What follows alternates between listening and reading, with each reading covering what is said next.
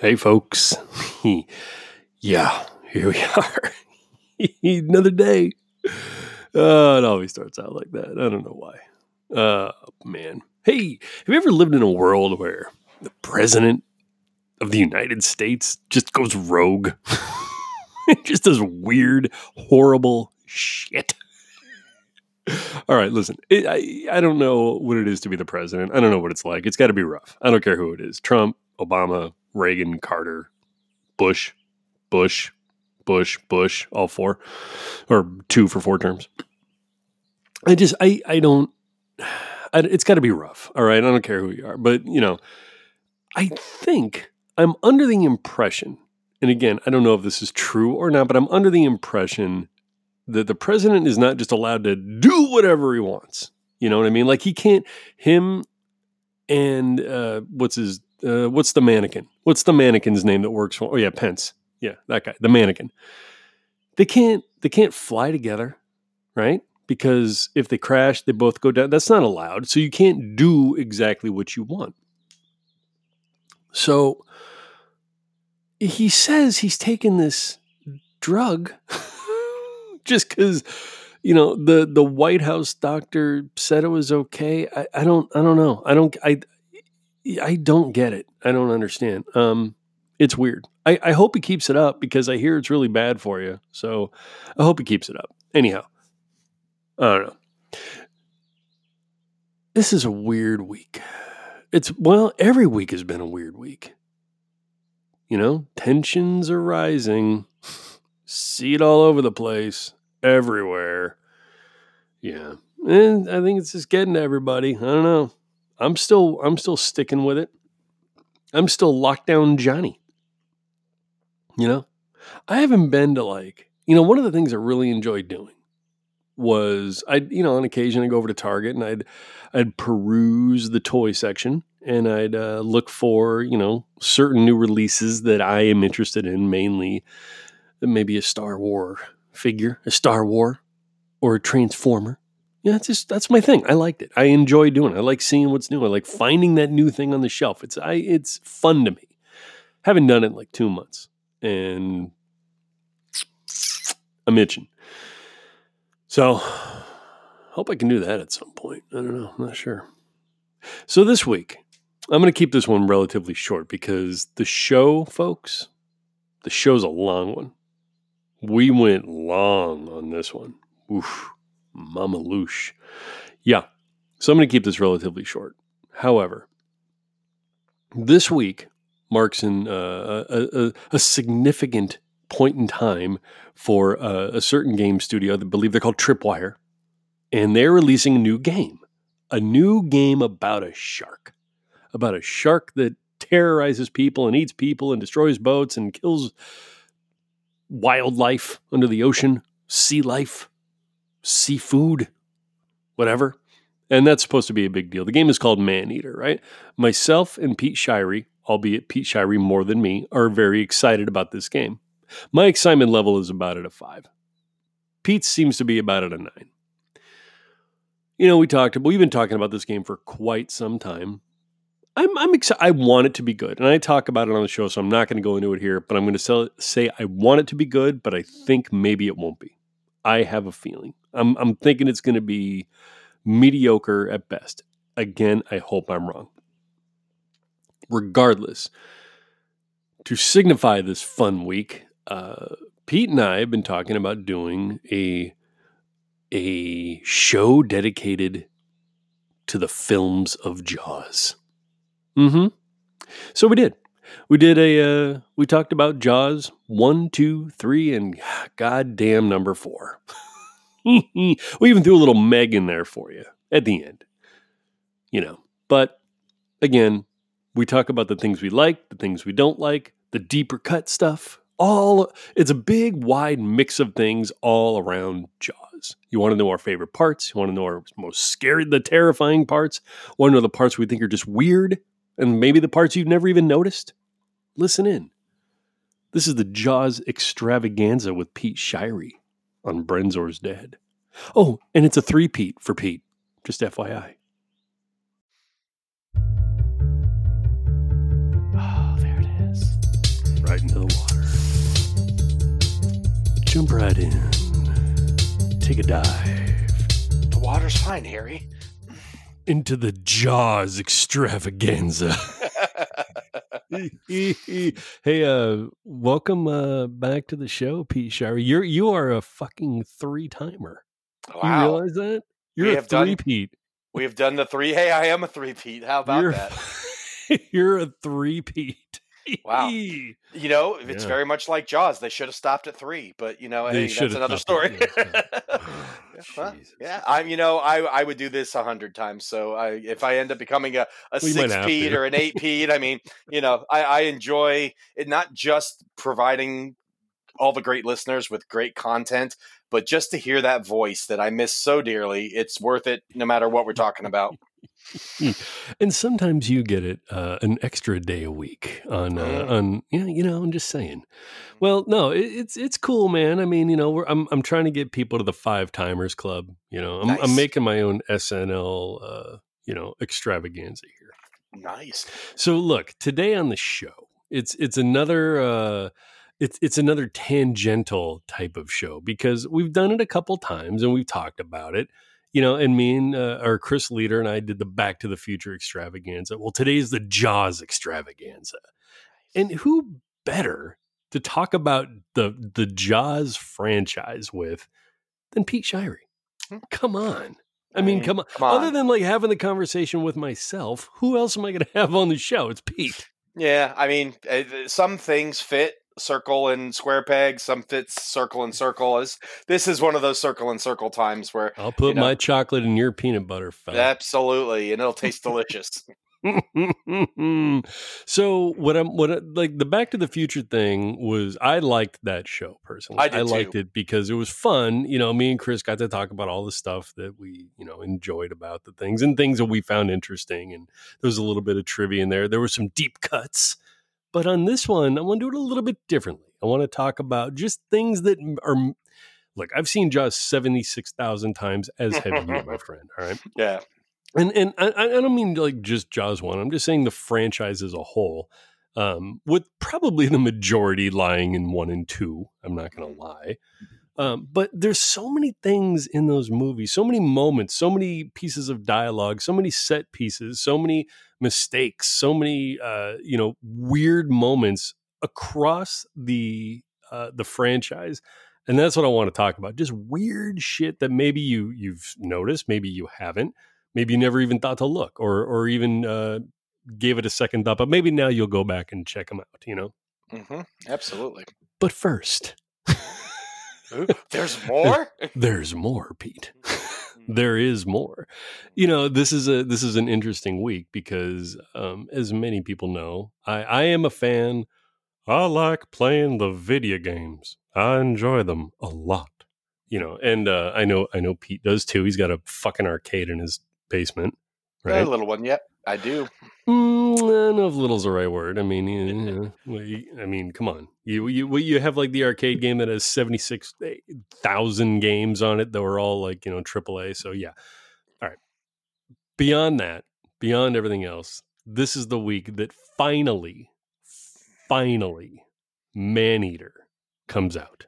Oh yeah. Mhm. Mhm. Or, yeah. So, uh, what, what, what, you asked me before, before the recording button went down, am I excited about it or am I worried? Right. Mhm. Yeah, I did. Only, I- only because you you seem like the enthusiasm as the enthusiasm level that I have is like through the roof.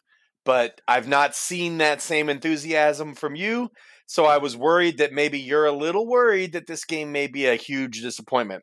So, well, we should talk it out. Like this is our therapy session 101. Let's go. Okay. All right. I'll give, I'll give you the honest answer. Mhm. First and foremost, I am worried. Okay. I am, I am concerned.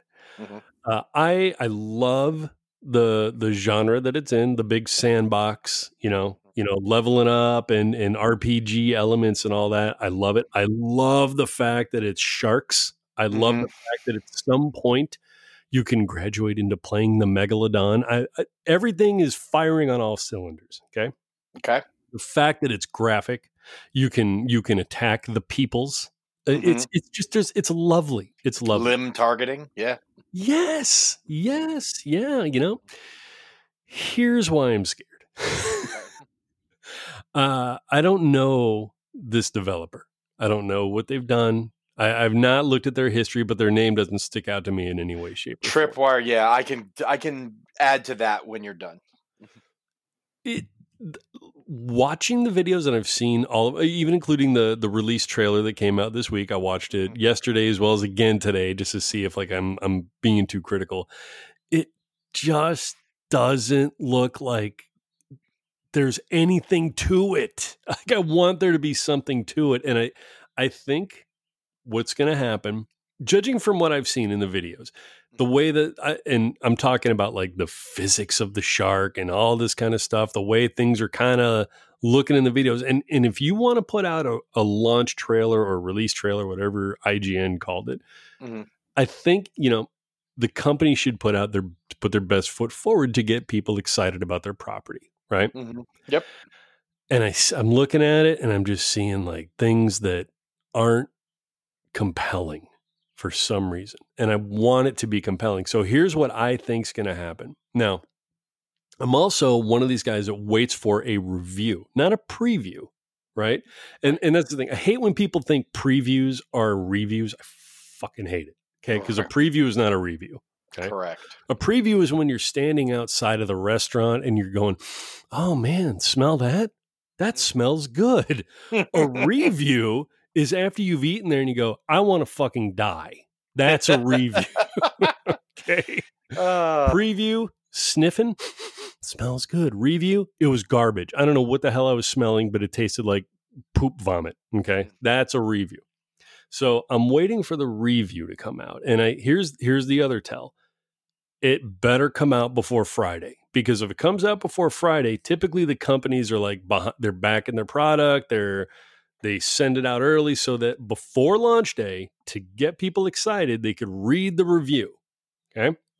If there is no review come Friday morning, or, you know, I would like it to be Thursday, but if there's no review come Friday morning, I'll be m- even more skeptical. And well, I- there is. I'm gonna because there's an embargo on it. So I know there's an embargo on reviews because the review copies are already out. if you Mm, go on? YouTube, if you go on bad YouTube sign. right now, there are people with three hour long gameplay videos and people that have already played through the whole game already, and the people that are spoiling it because because some some copies shipped out early to different regions of the world. So some people in like Germany and and and in Europe and in Australia have already got the copies of the game that they pre ordered from their local stores because they shipped early and they they didn't hold the street date. Well, The- typically because if there, if you're saying there's an embargo, I, I get an like street dates, I understand, but if you're saying there's an embargo on reviews, There is that is I- that's a red flag to me because well, I don't know what be. the date is though. It could be Thursday, it could be Wednesday, but but I know that they were in the in the official Maneater Discord channel, which I'm involved in. Um, the the the the development team was made sure to post yesterday that there's to be no spoilers in the Maneater Discord for any of the reviewers that got their copies due to the embargo date. But they didn't Well, say I- when the embargo Sure. date was. So it could be tomorrow, it could be Thursday. This and the reason you're there's an embargo, and it's an, it's a legit reason, and this is why I'm not as concerned as you, is that this game is very heavily enveloped in the actual story. And they've already said there's a lot of twists and turns and a lot of unexpected stuff at the end that they really don't want to spoil, which is why there's an embargo because they don't want people doing full playthroughs online like they've already got leaks of early stuff coming. And they don't want to spoil any of it. And they're worried that reviewers may go too far into what happens in the story because it's very story driven. okay, well here let me let me let me stop you right there. Mhm. If the company sent out review copies, then that's a good thing because they want it to. They obviously want people to review it, right? yes. So yes, there's there's likely an embargo on it, and hopefully it's prior to the launch date. Okay. So long story short, here's my prediction. I think based on what I've seen, and I'm I'm just I hope I'm wrong. I hope I'm wrong. I go I typically go off of if I have to pick a, a site to to look at a score, and because I feel like they have the same sentiments as me, I go off of IGN. hmm Yeah, IGN's my site for reading reviews and getting all that stuff. I know there's a lot of them. IGN's mine. I think IGN's going to come back with a 6.5. And a 6 it's a, it, the scale is out of 10. And typically anything low, less than a 7 is is not amazing. So I'm going to say it's going to come back with a 6.5. Now, do I hope I am wrong? 100% yes. I want to like this game so bad. I really do. So we'll see. I think uh, on Metacritic, I think it's going to be in the 60s on Metacritic.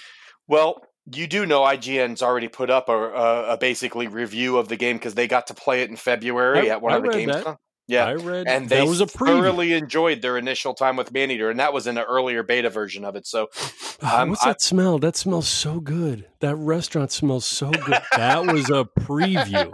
All that guy did was say I played like three hours of it. I had a good time. I, there was elements that I kept going back for more. But I, I read it. I read Mhm. that preview. I want to see the review. I want to Okay, see no, the fair enough. that that is fair, and the reviews will probably all hit either Thursday night because the game launches at midnight Thursday, and they'll probably be all online ready to go before you can hit the download button on on Friday. There's a couple things though you got to know about this game though. A, Go for it. Even even though it's a small publisher, this is not a fifty nine ninety nine game. This is a thirty nine ninety nine Yeah, I know. game, and, and. Yeah. actually it's only Thirty 29 bucks. Yeah, it's, It's thirty, 30 bucks on bucks if you- Amazon right now. It's Yeah. thirty, but and it's thirty dollars if you buy it through the uh, Epic Store because they've got this rotating ten dollar coupon where if you buy something you get ten bucks off. So it's cheap pri-. I, I don't equate price tags to quality. I Okay. never have, and I never will. Now, granted, I know like AAA titles, like your Final Fantasies and all that, are always going to be sixty bucks because there's a benchmark that has been a precedent that has been set. However, for a new game like this, and from a I would say a relatively new developer, oh, very, I'm not. very. New. I'm not assigning quality to price tags. I'm Okay. not. And and a, I, I'm glad that they didn't charge sixty for a game like this because a, it's unlicensed, and you know how I feel about licensed yep, products. yep, I do. All right. And it, but at the same time, they should pass along like a reasonable price to someone to get people interested. Like, yeah, if if you're faced with sixty bucks, you go, well, I'm going to either play like Madden, you know, Mm-hmm. or I'm going to play, you know, this thing I've never heard of, and I don't want to, I don't want to, you know, waste my money. So Tripwire is a small indie developer that is most notably known for a game called Killing Floor, which is a game that was fairly popular for them. They've done a couple VR titles and a couple other small titles, but nothing really notable except for the Killing Killing Floor. Wait, Killing Isn't Killing Floor the game that never came out? No, no, no. Their game is out. Um, um, Mm, I'm thinking of something else. Then there was something very similar to a, a game called Killing Floor that never never made the. Well, regardless, look, Yeah. I hope I'm wrong. I hope I'm wrong. I want to. I want to play this game with you. I want to be in a party chat with you while we are both playing this game on our consoles. I That'll want happen. to do that. I want that to happen. yeah, I'm just, and scared. Killing Floor uh, has a 89% positive rating on Steam. It is a co-op sci-fi survival horror game. It came out in 2009. So that was that was Tripwire's first big breakthrough game. They've had a couple VR titles, smaller VR titles since then, and then Maneater is kind of their next really big. They did so. Trip Tripwire has done uh, Red Orchestra. Uh, they've done Killing Floor. They've done Killing Floor Two. They have a game called Espire, uh, which is a VR uh, spy game. And then there's a bunch of smaller games that you probably never heard of, like Dwarfs or uh, uh, the, uh, some variants and, and expansions for the Killing Floor franchise. But they're a, a Red Orchestra. They're a very small publisher. They're based out of Georgia. Um, and this is really their this this Maneater is going to be like their first mainstream kind of right, big. well, you know- look, uh, it looks, and if anybody doesn't know that with this game, go check it out. Go look at it. it. Comes out this week. It looks, it looks good on paper. It really does. I mean, and and I'm, t- I want it to be good. I really don't think I don't. I really truly do. But I'm, I'm gonna hold, hold fast, and I think it's gonna get about a six point five. And I think Metacritic once, you know, you know Metacritic. I mean. Mm. Metacritic doesn't do reviews. They give you aggregate an aggregate score of all the reviews that are out there. And I Right, think it's right, going right. to be in the 60s. See, I think it's going to be closer to the 80s. I think it's going to be like a solid B plus type movie. It's going to be like an 80 to so, 84. And I think that uh, because I think with this, the game does a lot of things right. They focused on story. They kept it single player only, so they could just give you the best single player experience you can get. Yep. A lot of RPG, a lot of leveling, a lot of Easter eggs, a lot of lot of open world. Do what you want Mm-hmm. but it's the it's the just the simple joy of being able to swim around and and you know even jaws unleashed which we're going way back for. Wasn't a great game, had a lot of bugs and glitches, but just swimming around as Jaws and eating people and and bro- Yeah, blowing up yeah, boats yeah. That was, fun. Fun. It was and this fun. game- And this game is going to be a 2020 version of that, eh, for basic, except with more actual depth to the storyline and not just go here, destroy this, escape, go here, destroy this, escape. I mean, there. I've I've done a lot of research on it. I know you don't want to do a too deep a dive because this isn't a show about Maneater, but like privately, I can I can unload my knowledge all over you. So, Oh God. Oh, do that. but seriously, no, I, I I have a lot more hopes, and maybe it's just me because I've been cooped up in this house for three months, and I'm looking for anything to give me some positivity. But I am I I am I only thing I'm worried about is that I've got such high expectations for this game, and then it won't fulfill it. But I mean, I'm I'm thinking this game is going to be like GTA Five Jaws is what the way the way the game is laid out, and what I've seen in the playthroughs and the dev diaries, which I've watched all five of them, and I've watched a few of the videos of the early play, not any of the newer ones because I don't want anything spoiled to me. This game looks like it's going to be a 20, 15 to 20 hour blast of story driven, just fun with another so. 20 with another 20 hours of just searching for all the easter eggs and unlocks and beating all the apex predators and leveling up to max level where you be the size of like a megalodon All right, all right. Leave something for the audience when they when they buy the fucking game. all right all right all right Just remember, I'll leave I'll leave it with this. Just remember, we were both excited about the Meg movie. i like the meg movie though that's the difference is that i enjoyed the meg movie and you did not Oh, I uh, oh god. this is a show about sharks you're gonna have to put a muzzle on me because i could go on all night about this i mean come on it's like a- asking a bulldog to go to a butcher shop and telling it not to eat any meat i mean it's just not gonna happen so All right, all right. I didn't Well, bring any popcorn though, so you should be happy about that. That's I'm I'm not only am I happy about that, I'm thankful for that. hey Pete, what are you doing? Harm, just eating. Harm. you know, I, I, I did it the first time on accident, just not thinking, and then after that, it was just I, I had to keep doing it because Well, I, yeah. knew, I knew how much it aggravated you. well, it's a thing. Yeah, It's a know. thing. It's a thing. All right, let's get on topic because I know we, we probably did that longer than you wanted to on Maneater. But yes, check out Maneater. It comes out this Friday, Thursday night at midnight. There'll be plenty of content on online and on YouTube to be able to get an idea before you buy. But if you go to the Epic Store, it's twenty nine bucks. It's a small developer. You know, uh, you guarantee you'll get twenty nine dollars worth of enjoyment out of this game, even if you don't like sharks. You'll get that much enjoyment out of this. Game. What what if you're the, what if you're there for the people and not the shark part of the game? Well, then you just swim around and kill other animals. You're never forced to kill humans except for like three quests in the entire game. They the said you could. I want to do. You, they said that you can play passive and just fight other other creatures and only do the few missions that require you to actually attack humans. So you can play a pacifist run. Again, I don't want to dive deep into it. we Maneater wanna- brought to you by Pete. Yes, damn right. Hey, Pete, there's um, not I enough want- good look, shark content out there. I got to pump I- what I can. want to be. This is the one time in 47 years I want to be wrong. I want to be wrong. All right. So let's uh let let's talk about this little thing. Okay. little little thing, little franchise. Some of Little you may have heard of. Yeah, Yeah. So let me let, let me ask you, when was the first time you saw Jaws?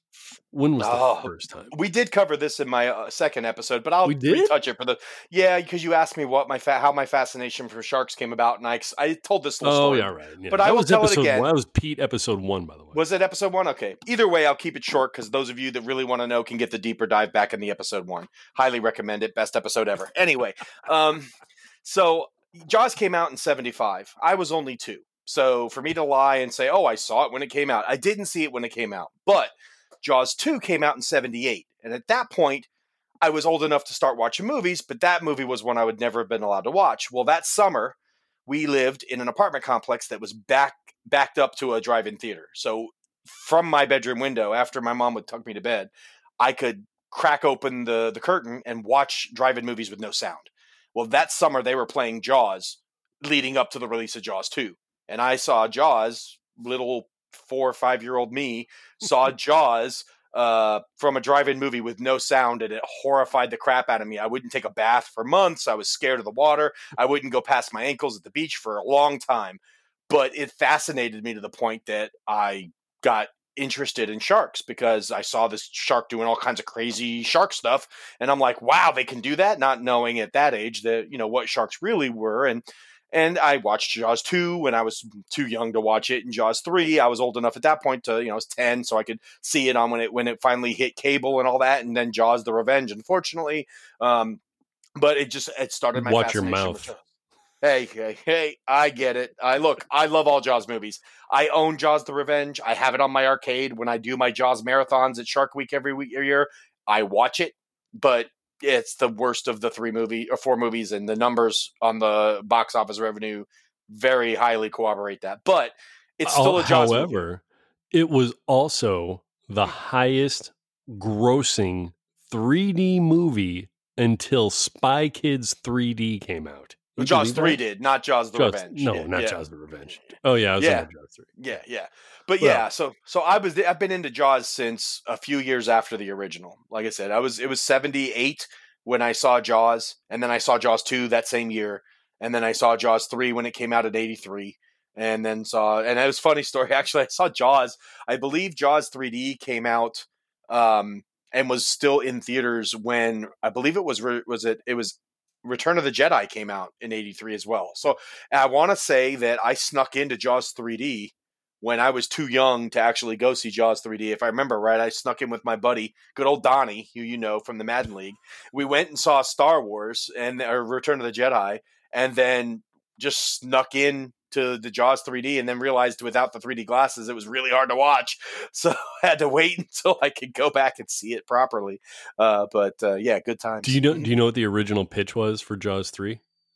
Jaws 3, the original pitch? The Um, original pitch. The original pitch? Mm, No, no, not offhand, not off All top right. of my head. The original pitch was for it to be a, a comedy and a spoof of about filmmakers trying to make a second sequel to Jaws, and the original name of Jaws 3D was Jaws 3 People Zero. Wow, that would have been horrible. I mean, yeah, it was supposed to be a fucking comedy, which, and let's be honest, it kind of was. it was still kind of a comedy. It was I kind mean- of a comedy. Yeah, the fact that they're at SeaWorld, but they're up against the ocean. I mean, and they're supposed to be in SeaWorld Orlando, I believe, and it's not anywhere near the ocean. It, the whole thing was a comedy. but It, it was bizarre, but let me let me take a step back because I don't want to start with Jaws 3D. right. Yeah, no, We- let's not. You, you really got to work your way into a masterpiece like that, you know, by starting with those throwaways one and two. well, let's talk about starting with the good foot. Let's start with the good foot.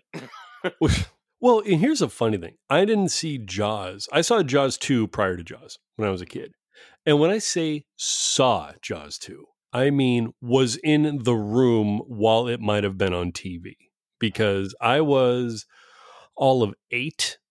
I, I believe when uh, Jaws two was I, so. Here you go. Here's a fucking uh, uh, this this will this will lift the curtain onto why my fucking brain works the way it does and why I'm so screwed up. So I was down. I was like eight years old. I was living in Carlsbad over here, San Diego. For you know, people don't know what the fuck a Carlsbad is, and my grandparents were watching me at the time, and like, you know, I don't. They weren't. My grandparents were lovely people. I love them dearly. They were they were the best, but for some reason, they they thought it would be a, a fun idea to like, hey, it's the CBS Sunday night movie Jaws two and they put it on and i'm in the room and i'm like i don't know what this is but the you know the fucking movie opens with basically I, it the the first time horror takes place in jaws 2 is the the the water skier you know Mhm. which was the poster child for for the movie to begin with right, right. so the water skier, and I'm like, I, I'm I'm watching, I'm not really understanding what's going on. And I, I don't really know. I, I don't know shark movies at eight. I don't understand, you know. And then I, I see like, you know, something happened to girl, and I'm like, I, I still don't know. And then they cut to the boat. And then like the girl, the, the the lady's driving the boat, she's smiling, she's having a good time. She's like 15 feet from the beach, which always scares which I think scares the shit out of me more is the fact that you're right there. You're right there and you can't live. And then all of a sudden, she does the thing like okay, shark comes up, you know, chompy chompy on both. Yeah. All right, cool. Right. And then this is the part that terrified me, not the shark. She lifts up, she goes, I'm looking around for something to hit the shark with. Hmm. and she picks up a can of gas. a and then a flare gun. Yeah, like that's a great But- combination. But before the flare gun, she picks it up over her head like she's going to brain the shark with it. And instead, she goes, oops, and dumps it all over herself. And then, as you pointed out, she picks up a flare gun and shoots the flare gun and, and seemingly looks surprised when the when the entirety of the of the craft she is on catches fire. I, And- I and- have to imagine though that if a Oh wait, wait, wait, wait! or thirty foot You're, shark, you're you're forgetting. I'm still eight years old. I'm standing in front of the TV, and you know, back then TVs weren't what they are now. They weren't 65 inches. They were like you know 20 inch TVs, and they came inside of a giant piece of furniture. I'm standing there, gripping the top of the TV, looking at this thing. I think I shit my pants. I think I shit my you pants. You probably did. It's scary. I, I think I shit my pants. And I mean, now I think I shit my pants. Not even as an eight year old. I think I just did. just thinking back about the memory. But like that, and then, and then my grandparents are like, is this too scary? No, no, let's keep fucking going. So Yeah, that was well, that was then- really my introductory day Kid- of Jaws. Kids were subject to a lot harsher environments back then. I mean, they've definitely moderated what comes on the tube a lot more Oh, over the last few decades. So, uh, you know, I mean, now, I mean, heck, like I said, back in the day, Jaws would have been a rated R movie, and now it's considered like PG thirteen. so, Well, do you you do realize, and I don't think a lot of people understand this. The first Jaws movie, we'll get uh, let's and let's go. Let's dig into Jaws. yeah, yeah, the yeah. first Jaws is rated PG. Yep. What in the fuck? And Who- honestly, Yeah. they had to remove a one specific scene in order to get that PG rating. Like it was on the border of, of an R rating, but there was a scene Boy, where they yeah, there was a scene where they showed the remains of the victim and they were like, You have to pull that out or you're getting an R rating. And they pulled wait, that wait, wait, wait, out. wait, wait. What victim? Which one was it? Chrissy in the beginning? It was Chrissy. or- I believe it was Chrissy where they showed the remains, but instead of just seeing her hand and a little cobble, they like showed like all of the remains, like the chewed up, like you know when he does the autopsy and they show all yeah, the yeah, remains. Yeah. They that's why you know why that's that weird cut where Hooper's saying this is what happens and he shows the arm. Well, apparently they showed a lot more of what her body looked like completely chewed in half. And they had to cut that scene in order to to get it to get the rating of PG-13 so that they could get teenagers watching that movie for the summer. So sure, that's sure. that's why there's that weird cut which is one no, of my there was no of the PG. There was no PG thirteen when Jaws came out. PG thirteen didn't hit it didn't hit the uh, the ratings board until around nineteen eighty two or three was when PG thirteen made its first appearance. So, So then that was- was just to get it to a rated R, get it off of a rated R. Yeah, rating. that was just to get it to a rated R. I mean, uh, or from a rated R. Isn't that nuts though? Like that movie, PG. And, and let's remember what that stands for. Parental guidance is suggested, not Yeah. required. No, no. suggested. So yeah, can you imagine that? Like a little ten year old just going to the local movie house buying Jaws, please. Okay. Jesus. I mean, so speaking of Chrissy, now, I mean, I, I'm I'm I'm I'm guessing you're going to know what I'm talking about, but I don't think a lot of people do. So the scene in the beginning, I'll preface it real quick. You know, it just starts off on the beach. All the kids are having a party. They're it's it's great. You know, everyone's having they're doing their beers. and they're doing their sing along. And one girl, she's eyeing one of the guys, and she just gets up and goes running. She tears off her clothes, and you can't see anything because it's well, it's Dark. PG. Yeah, it's You see a It's silhouette dark. here and there, but it's, It's not dark. Right. It's dark, but don't you don't you always n- get like a little nitpicky when you see like the sun is at like three o'clock in the afternoon? You know, because they put some filters on the lenses. You know what I mean? So she runs out in the water, and yes, it is clearly uh, intended to be you know nighttime, nine or ten o'clock at night. And she's she's out there swimming, and then you know this is the first time you you know that something horrible is going to happen. Well, she gets attacked and she starts screaming. Right those screams, my friend, are 100% real. And Yeah. so what I the, do know the, this story. Mm-hmm. the way they set it up and the way Spielberg decided to do this is they had divers underneath the water, right? And they this is this is almost barbaric. So they put one one divers on the left, one divers on the right, and each of them has a rope, right? yeah. And there's so there's basically think of like two ropes tied around her midsection, right? Around her rib cage. One guy is over to the left, one guy is over to the right. Just fucking tugging. and, and, and Spielberg goes, action. And these guys start pulling. And, you know, of course, wires get crossed and communication goes down and they start pulling at the same time and they, they break her insides. Yeah.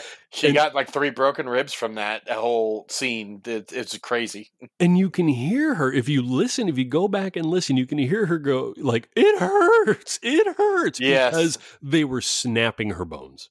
Yep. Yeah, it's Yeah. great. It, it is absolutely chilling to realize that those are real pain screams, but it added such realism to the screen that I mean, they obviously had to keep it. Obviously, it was great footage, but it's it's amazing how you know how much she endured to go through that scene where people are like, oh, what are they just you know, tugged on her feet underwater? But no, they they literally pulled her with a pulley system and those guys tugging on the ropes like ridiculously hard force Yeah. back and forth. It's It had Shelby Overman underneath the water pulling on the rope.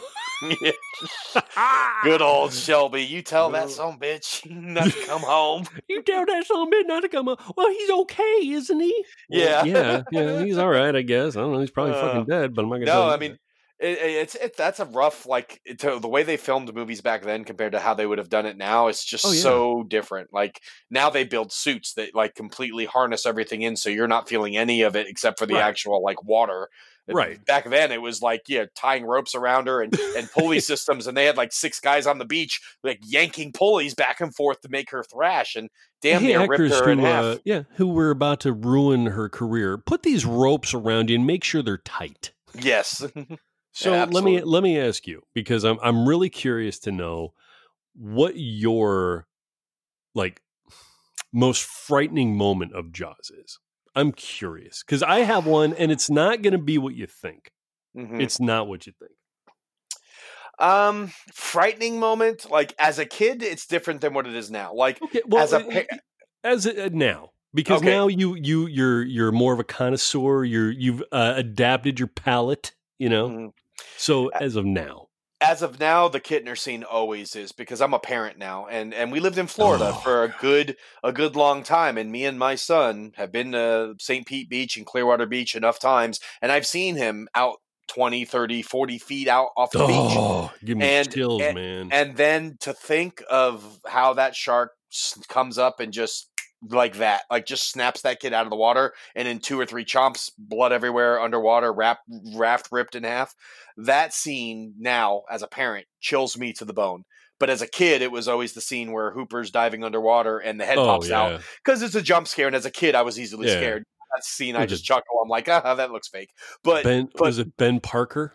Ben Gardner. Ben, Ben Gar- Gardner. Ben Gardner's boat. Yeah, yeah. But but as a kid, that scared the bejesus out of me, especially when you're trying to pretend you're sleeping at night and that scene happens and you scream and all of a sudden you got to jump in bed and throw the covers over and hope that you hope that mom didn't hear it and come running in to see if you're okay, right? You know, you know, I had a nightmare, but but no, that as a as a kid, the Ben it's Gardner a frightening scene, scene. the It's jump scene got scene. me.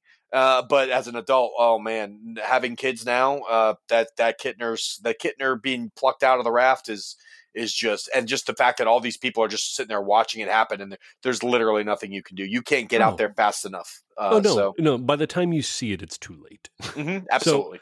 It, you know what I always thought was interesting, and I didn't really put it together until I was older. Actually, like the whole because you bring up the Ben Gardner scene, and I think that is a terrifying scene to, uh, in its own right. Okay, Mhm.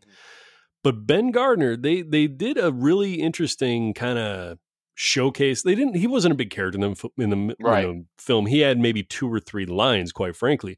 Mhm. But you have to know who Ben Gardner is before you see that scene for it to really kind of impact you. So at some point, you know, it was after the Kintner, the the the little Kintner boy, after uh, his scene, then everybody decided they were going to go kill the shark, Mhm. and you see all these assholes in like eleven foot little.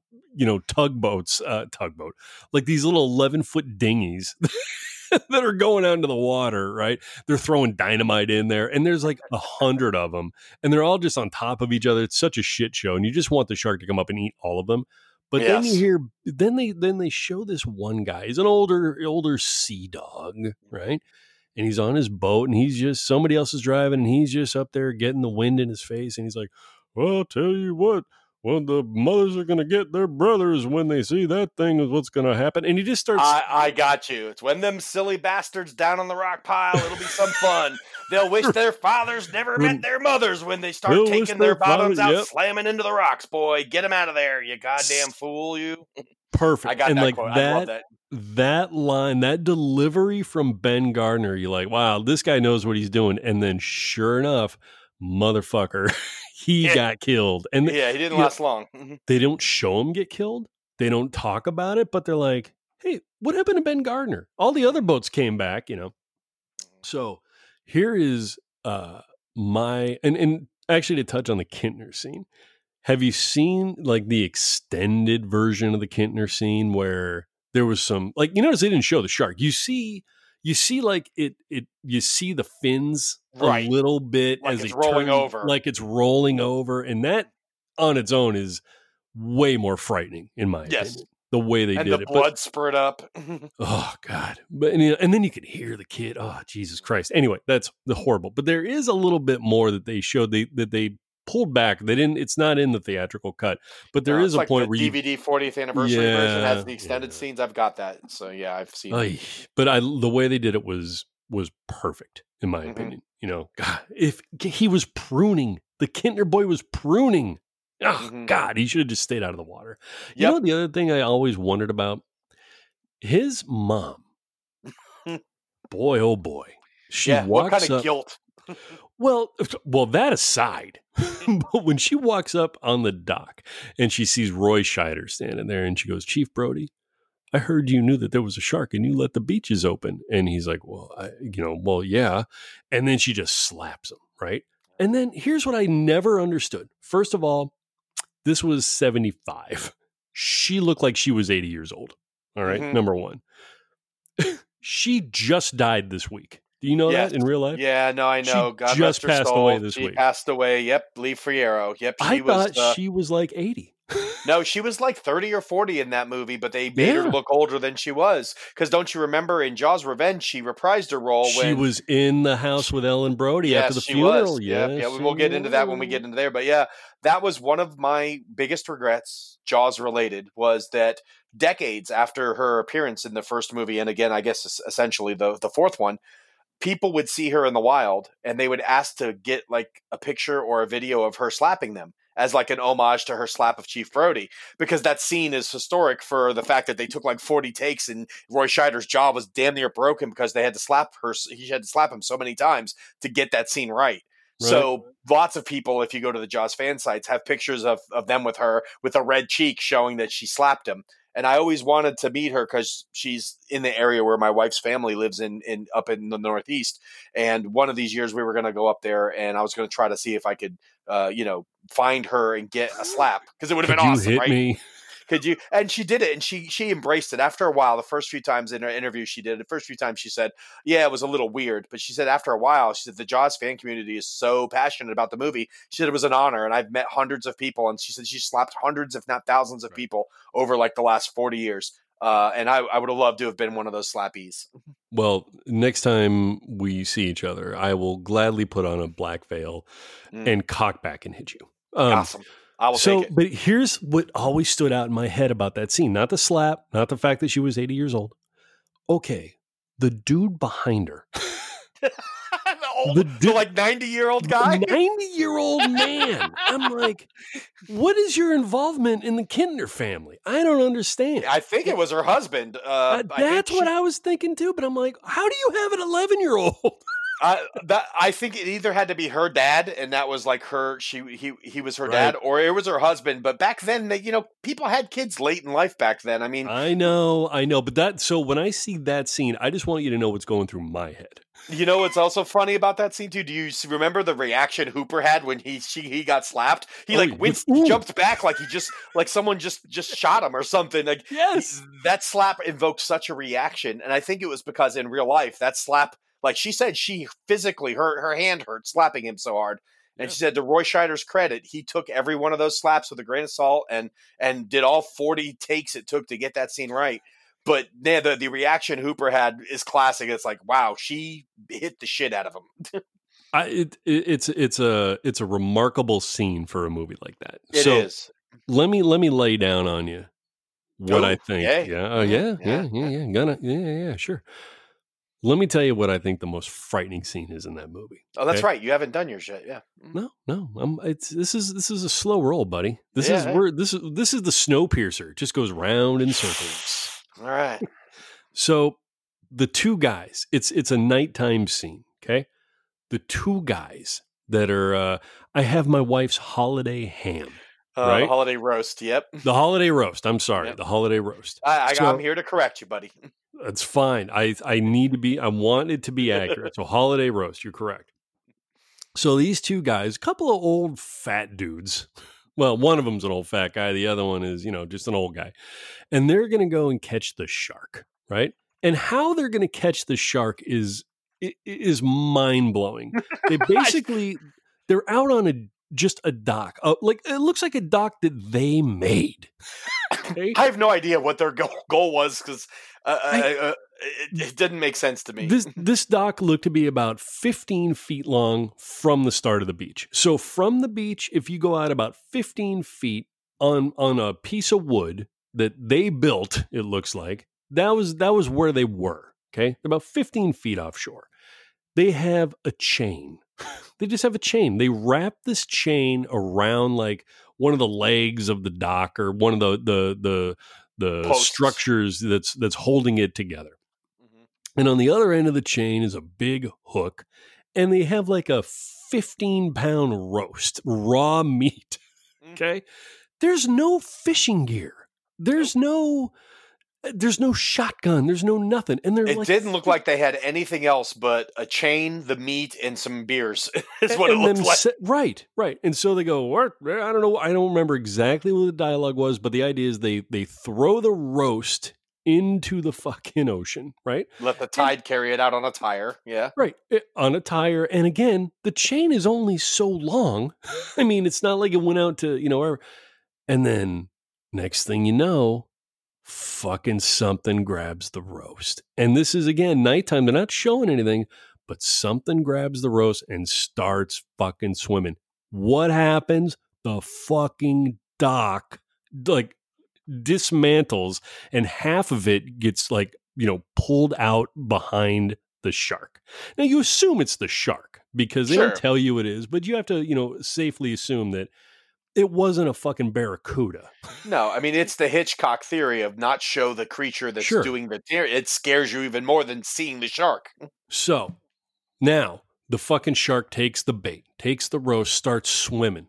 The dock comes apart in two pieces. One part is still on the on the like attached to the beach, and there's a like a little part like the like the size that fucking Jack and Rose got on in Titanic comes off and one of the guys is like on it and he's getting pulled out to fucking sea now, right? Well, out to sea. Like he was probably like now 40 feet from uh Yep. from the thing.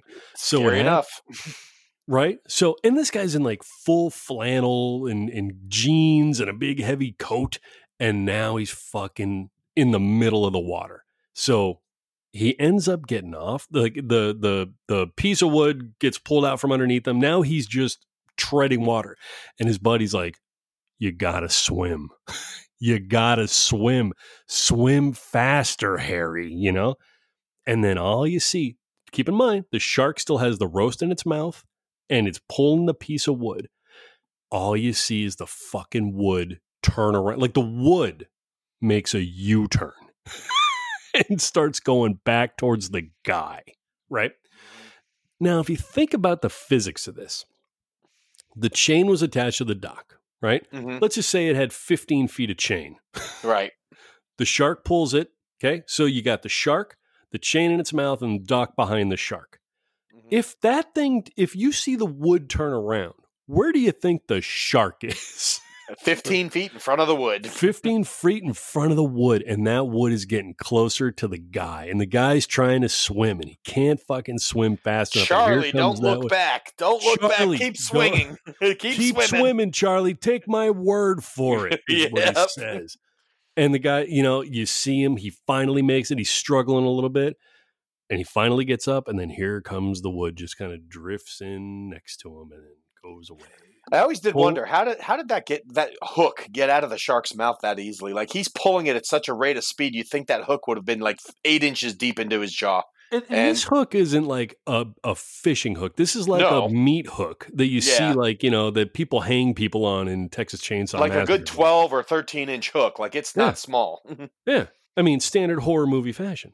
yeah. but that that scene what still to this day like it just gives me something where i'm like fuck i don't think he's gonna make it this time yeah, no, Like- uh, that that is a very scary scene. I'd say that's probably probably easily in my top three or four scary scenes of the movie, right behind the other two that I mentioned. It's it's chilling because the scariest part of the whole thing is you don't see the shark. Just like No. the Chrissy scene in the on the, in the beginning of the movie, you don't see the shark. You Yeah. see everything the shark does, but the shark is hidden. And again, like Spielberg's homage to Alfred Hitchcock and the way that he did some of his movies, where you don't see the killer. The killer is invisible to the audience, but you see the effects of what the oh, killer Oh, right. does, and that just that is way more horrifying than seeing the shark. Which is why the original Jaws movie to this day is the most frightening of the of the franchise. It's because in the other ones they they wanted to show off the special effects because they got better at being able to do it. You know, so they saw the shark more. I mean, all the problems they had in making that movie made it what it was because the, you didn't see the shark for like three fourths of the movie. yeah And yeah that's it why didn't come so into the third act yeah, Yeah. for sure i mean technically the kid that Well, you saw kid, doing- boy, you knew yeah. it was a shark at that point but Right, right, right. But I mean, you know the poster is a shark on the poster but well, yeah, I mean, so but let me ask you okay quint. And i'm not i'm look i'm not gonna throw up softballs here on this show. We're not gonna talk about the the arizona speech. Blah. i mean look it was phenomenal and it was it was awesome. but everybody knows it. And if you if you've seen the movie that's where everybody goes oh that one part was so good. Yeah i know i know. All right. But you know what? There's a there's a deleted scene that just you talk about every I, I know what it is already. I, i think to you know probably know where i'm going Are so you talking every, about when he's buying the piano wire? yes yes Yes, that's such Yes, a great 100%. scene. Hundred percent. So there's Oh. so the thing is everybody associates you know Quint's character with that speech about the the Arizona and Or the chalkboard or the in in, the, the. Indianapolis the Indianapolis excuse me Yeah. Yeah. or him scratching the chalkboard. Those are like the quintessential, like uh, pun intended, quintessential scenes. But yeah, him scratching the chalkboard and giving that little speech to the town, and then I'm him talking about the boat. sharking. Right. I'm talking Yeah, about sharking for a living. Yeah, or him on the boat talking about the Indianapolis, or or the you know that whole, those are like everyone says those are Quint's best scenes. But. I, so, I love where you're going with this because it's a great scene that should have made the movie. so there is another scene. And this is early on. This isn't like you know during a, a, a, a horrific battle with you know Bruce the shark. So he he fucking goes into the into town and he he needs to buy some piano wire so he goes to the music store okay and he's in the music store and there's uh, a kid uh, you know little 12 year old let's just call him little 12 year old pete shirey Okay. he's he's in there and he's having his clarinet lesson okay? And the clarinet's just like i, I don't understand that fucking instrument. I, I don't. I really don't. It's just a big big flute with more buttons. So he's in there and he's getting his clarinet lesson and he's he's he's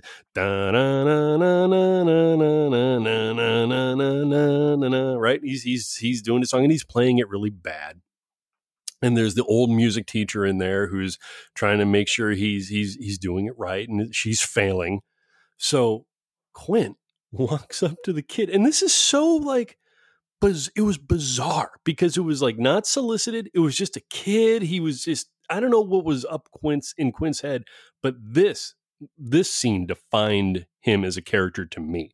So he goes up to the kid and he just starts going bah, bah, bah, bah, bah, bah, like right in his ear.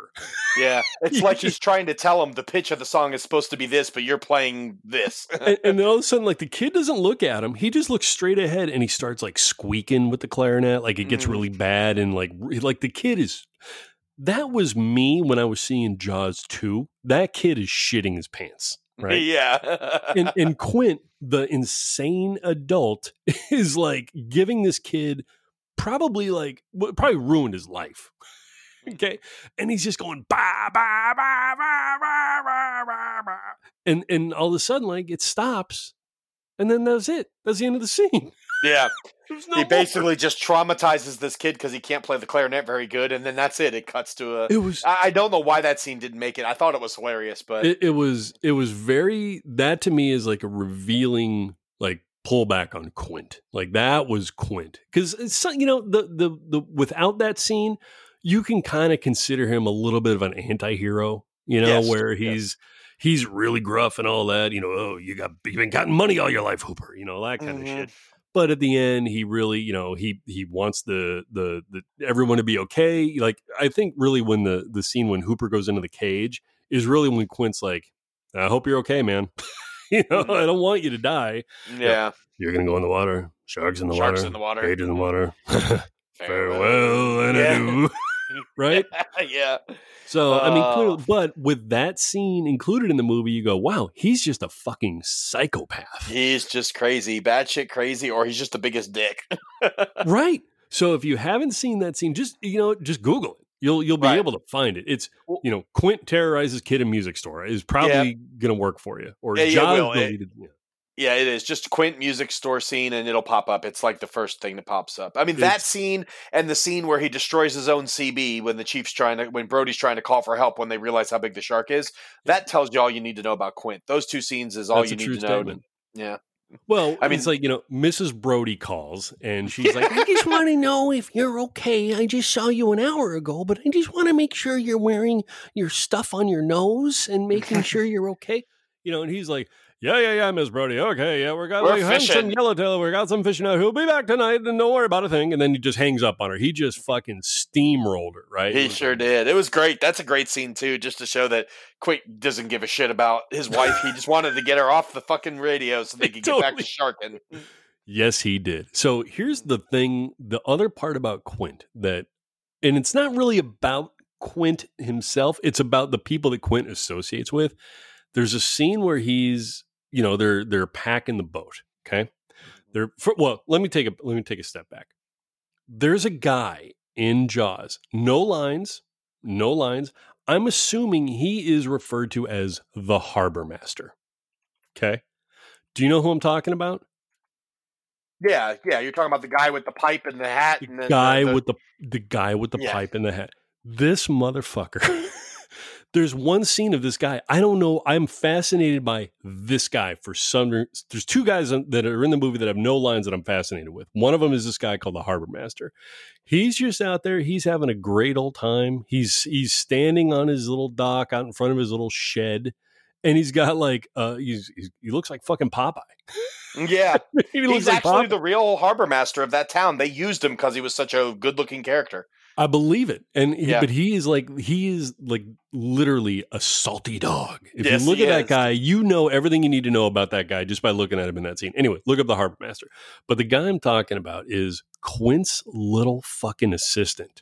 Oh yeah, the, yeah, the, guy- the guy that looks like he's uh, never seen a woman in his life. He's walking the little dog all the time. And he's he's got like his little rubber hat and like a Mhm. like a rubber jacket, like his little orange rubber hat. And yeah, he never went out on the boat with him. Like, where was he during the whole rest of the show? Like, he helped get it prepped, and then he like took off. Like, it's his Yeah. Quint's first mate, and he didn't even come out on the vessel with him. he didn't go on the boat. nope. Yeah. That that guy, uh, I'm I'm fascinated by him and the harbor master. So I'm Yeah. telling you, see, th- when I watch Jaws, man, I see weird things, and but these are the things that have stuck with me forever. you know? No, you're catching a lot of the stuff, the non-mainstream stuff, because everyone will talk about, you know, the Indianapolis story, or they'll talk about, you know, the the the cage dive, you know, and, and everyone knows the story of that with the midget that made it look scale and all that, the crazy stuff that happened with the heart with Valerie right. and Ron Harper and all that stuff. I mean, that's all the stuff that's in every documentary you watch, but it's the True. it's all the nuances, you know, and stuff that they've thrown into the movie that people miss often don't. That don't is exactly really right. To. It's the nuances, and you know, one of the one of the last things about, you know, Jaws that I'll bring up, I always thought was weird. So there's a tone of the movie and it's a dark tone, right? I mean, yes. clearly it's a dark, eh, I don't yeah, care people if it's are summertime. Dying. Right. Yeah. It's a dark tone. Did you ever wonder, like, I, I was always blown away that their choice of score, musical score, when anytime you saw the orca just kind of jamming out to sea and like mm-hmm. you know they're just driving they're not like fighting the shark they're not doing anything they're just driving yeah, it's very upbeat the, yeah, mm-hmm, the mm-hmm. upbeat music I thought was like the weirdest decision, but I not a bad one. not a bad one. I think it's to signify the heroes of the movie versus the villain, right? They wanted to make sure people were clear you're rooting for these guys, not the shark. Because I think you know you're always going to get those people that are going like, oh, I want to see the shark do damage and destruction, and you know, and I may have even rooted for the shark here and there, but they wanted to make sure that that music. I really feel like that the intent was to show the heroes. It's an uplifting, you know, courageous tale. It's an adventurous, you know, right. theme, yeah. and and they only played it when the orca was like barreling straight ahead or or pulling pulling Yeah. the shark out to sea or dragging it back in. I mean, it's. It, it- I think the tone was to just remind you you're rooting for these guys, not the shark. Okay, fair enough. Fair uh, that that makes perfect sense. I always thought it was an interesting choice, and again, I love that score.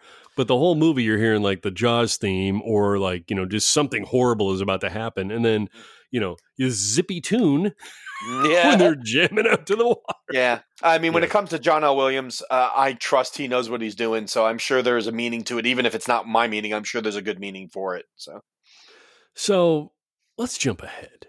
okay, Jaws two. Jaws two. So everybody, I mean, everybody knows how Jaws ended. I'm not gonna. And if you haven't seen it, go watch it. First of all, it's it's it's almost the perfect movie. I mean, Yes. it's close. It's really close. It is real close. I mean, practical. If there's nothing, there's nothing generated from a keyboard and a screen on this movie. I mean, it is No, as no. practical. And as to be honest, it still holds up pretty well today. Totally I mean, does. You, you watch it today, and it's still you're like that was a good movie, even though yeah, it's back in the '70s, and a lot of people can't relate to the technology and the stuff that happens. And you know, why didn't they just use their cell phones? Well, obviously they didn't have them, but the movie on its own merits holds up today. The shark looks pretty real. You know, a couple scenes maybe where you can kind of see inside the mouth, and you can see that's you know maybe not, a, but for the most part, it's a very believable movie. So you know, Yeah, totally. It's it's it's one of the best, quite frankly. Mhm. So good they had to make a sequel. Yeah, and again and again. But yeah, So- I, I I I don't know about you, but I'm on the fa- I'm on the okay side with Jaws too. I don't I I, don't too. dislike. I like Jaws too. I you know Pete, there are people that will quote and say that only Jaws is the only good movie in the franchise, and I disagree wholeheartedly. I think No, I Jaws agree with that two. I think Jaws 2 is a really solid movie. I think it's a fine sequel. I mean, it's not going to hold a candle to Jaws, but I don't think it does any disservice to the franchise. When you start getting into three and four, that's when maybe it, you can start to make those arguments, and I, I can't really fight it. But I am completely 100% fine with Jaws 2, and I watch it every year. Every year, I'm- I watch it at least once. I'm totally on board with it as well. And to me, it feels like it because it had the exact same tone as the first movie. Mhm. Well, maybe, may I shouldn't say exact same because nothing's ever the exact same, Sure. but an incredibly similar feel and tone. Now, granted, it by default it can't be as good because it didn't have Richard Dreyfuss and it didn't have um, Quint, obviously. Quint. Yeah, Mhm. yeah. So it- And you- Hooper, because Hooper Hooper Well- was only uh, talked about, but not actually in it. Well, that's what I'm saying. Dreyfuss wasn't in it. Oh, because, yeah, Dreyfuss. But, Mhm. but they mentioned it. They they Yeah. mentioned him, which was nice. They reference him, so you know he's still alive in the world. He's just not there. Yeah. Right, right. And now here's the here's the thing that I just recently started thinking about with Jaws 2. okay. The city everything is seemingly the same Mhm. at the at the beach. Like the the town is the same, the city council is the same. Yeah, and it's like what the kids in the first movie were like You know where I'm Five going and- then. five Yeah. and two, and now they're like eighteen and ten. So This is like exactly where I'm going. ten or twelve years have passed, right? So it's not Right. that long, right? Mhm. So I'm like, well, how is there like I I- and I never put this together, like I said, until recently. There's it looks like there's a 10 year fucking time hop Yeah, happens. but it looks like it's only like two years later. I would say it was like the following year. yeah, I mean, Brody. Yeah, the problem is that Brody looks exactly the same as he did in the first movie. The mayor looks exactly the same. You don't see enough aging in between them because the, the cast that did return, which was Helen, Brody, uh, Hamil, uh, the the mayor Murray Ham- Hamilton, they didn't age enough to go along with the kids who sprouted up from you know being a elementary school kid to a high school senior. It's it's uh it was a little off in the casting department. I think they should have not had the kids as old, but I understand why because it fit the story and all that. But Well, that's Yeah. the thing. It it it had to be for the story. I, I get it and all that, but it just didn't even occur to me literally until recently, where I'm like, wait a minute, because they they really do set it up like it was, you know, hey, last summer, you know, we had this problem and everything. We did we dealt with it, but don't bring it up again, you know. But I'm like, wait a minute, aren't the fucking kids like ten years older? yeah, because I think the kid, the older brother, uh, He- Michael I would Brody. say he was like twelve or thirteen in the first movie, or eleven, somewhere like maybe eleven. yeah, because he got a boat. Like he was getting a boat, and him and his friends looked like they were maybe maybe like sixth, seventh grade, and the younger kid was like in diapers still at the beach. And then they fast forward, and the and he's a senior in high school, and the other kid yeah. Uh, it's saying Michael Michael Brody is 17 in Jaws 2.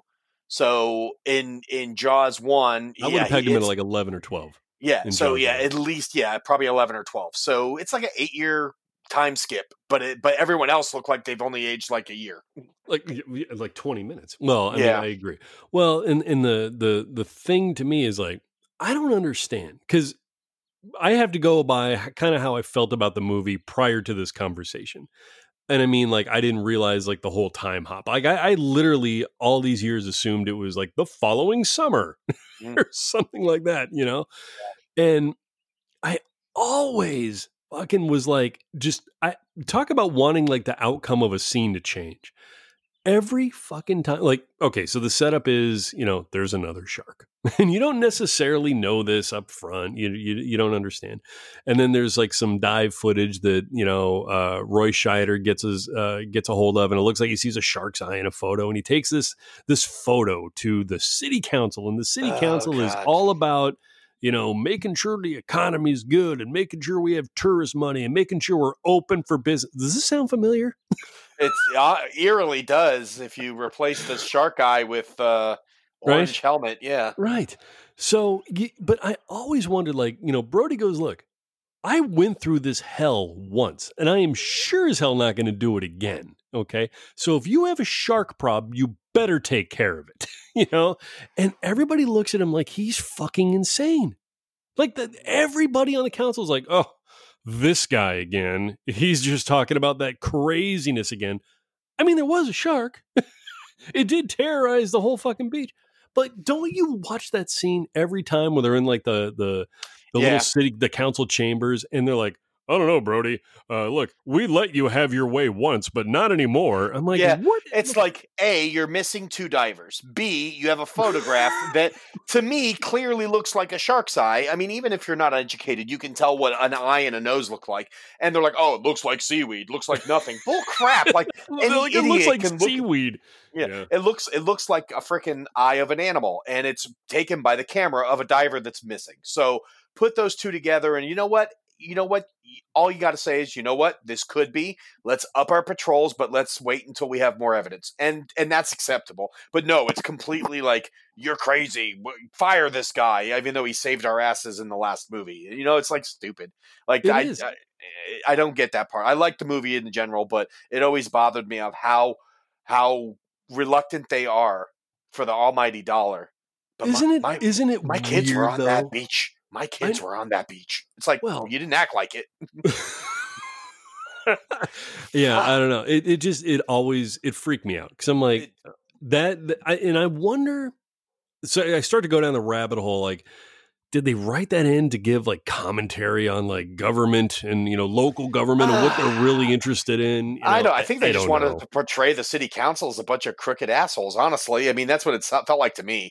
I mean, it just it's unbelievable. Not one person on there after going through the events of the first movie and all the death that it brought to their town and stuff that they even for an instant say well maybe we should look closer at this or maybe we should you know send out some extra patrols and make sure we don't have another issue so we can nip it in the bud they're all just like no we're just going to play like nothing else happened and everything will be fine Yeah. yeah. well obviously that didn't happen Eh, I you. Well, I'll tell you. So Jaws two, it's it's it's an interesting one because they, you know, they Brody was largely the main character in the movie, and you know he. We talked about this a little bit before, like you know his alcoholism is you know apparently what killed him, and they they sure, certainly didn't like shy away from that even in Jaws two. correct you know what I mean? yeah I mean, like whether it be the you know uh, infinite beer cans outside of his car or Mhm. just you know whatever. the mixing of wines from the original movie i mean you could tell this guy liked to drink right That you come on, that was my favorite bit of I know. dialogue from I- Jaws one. With the the mixing of the wines was just part. Oh my god! yeah we all here's a know bit of Brody's got a drinking problem. But here's a bit of dialogue. I, I was going to go somewhere else with that, but I'm I'm I'm going on to something else. Here's a bit of dialogue for you from Jaws two that I always found weird. so there's there's a the the crux of the movie is a bunch of kids get together, they go sailing, right? Bad idea when there's a giant shark out there. So one of the girls, and I I, I don't remember her name. It was the the I think her name was God damn it. I want to say her name was Chrissy, but I could be wrong because I know that no, was it's her- not Chrissy. Well, then uh, whatever Are her talking name about is. the girl in the boat that Yeah, uh, the girl in the boat. watches her boyfriend? It's wasn't it Yes. Tammy? I think I, I will. I Okay. will. I will find out. it was one of the E's. It was one of the E names. So let's just let's just call her Tammy, right? She goes, they're gonna go out, and at some point, like you know, the boyfriend and her in the boat alone, and they're talking Tina. about stuff. Tina. Tina, Tina, it was Tina. Yeah, Tina's Joy is the name of the boat. Yes, yes, that like was the name Yeah. of the boat. Okay, so it was Tina. And at some point, she goes, "I don't want to do anything in the boat." And they're in the middle of the ocean, right? Yeah, I and, know, right? And this is a boat that's maybe seven feet long. Yeah, it's not I big mean, at all. It is not big, and it looks like a seven foot boat. It looks he's like, a kind of boat you'd take out in a lake, not in the middle of the ocean. It looks like something you put in a pool.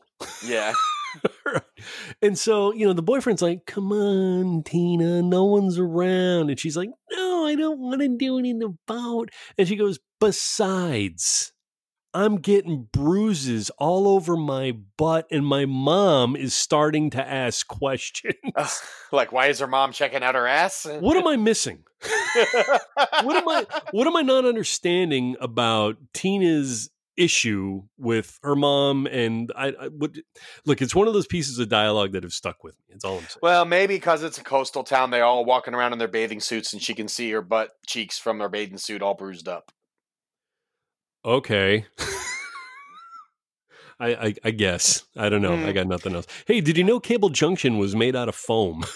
yeah, it was it was a set. It's a crazy ass. Uh, it was it's a non-existent thing. It was like fiberglass and foam and and all kinds of weird crap. And they had to anchor that crap down. It, it had to be ridiculously difficult to film on. Yeah, it was. Well, I, I read um, a couple things, and I, I read some of it recently because we're when we were talking about the show. I did a little bit of research as well, and yeah, it's like I didn't realize Cable Junction wasn't just a place. I just thought they went to. I mean, obviously, I didn't think A that they- location, right? yeah, I didn't think they like killed electricity to the island to kill a fake shark, but I did think that that might have been like a little junction box place out in the middle of the water, and they're like, "Oh, let's go film there." No, it was like built with paper mache and like milk cartons, and uh, it kept floating out to sea. Apparently, Yeah, the, there was a couple stories on the documentary I remember where they said that at one point it, it- the anchor got loose and it ended up drifting like towards Cuba. It was like on its way to Cuba, and they had to go take boats and race out and try to get it and bring it back so they wouldn't have to rebuild it. It was hilarious.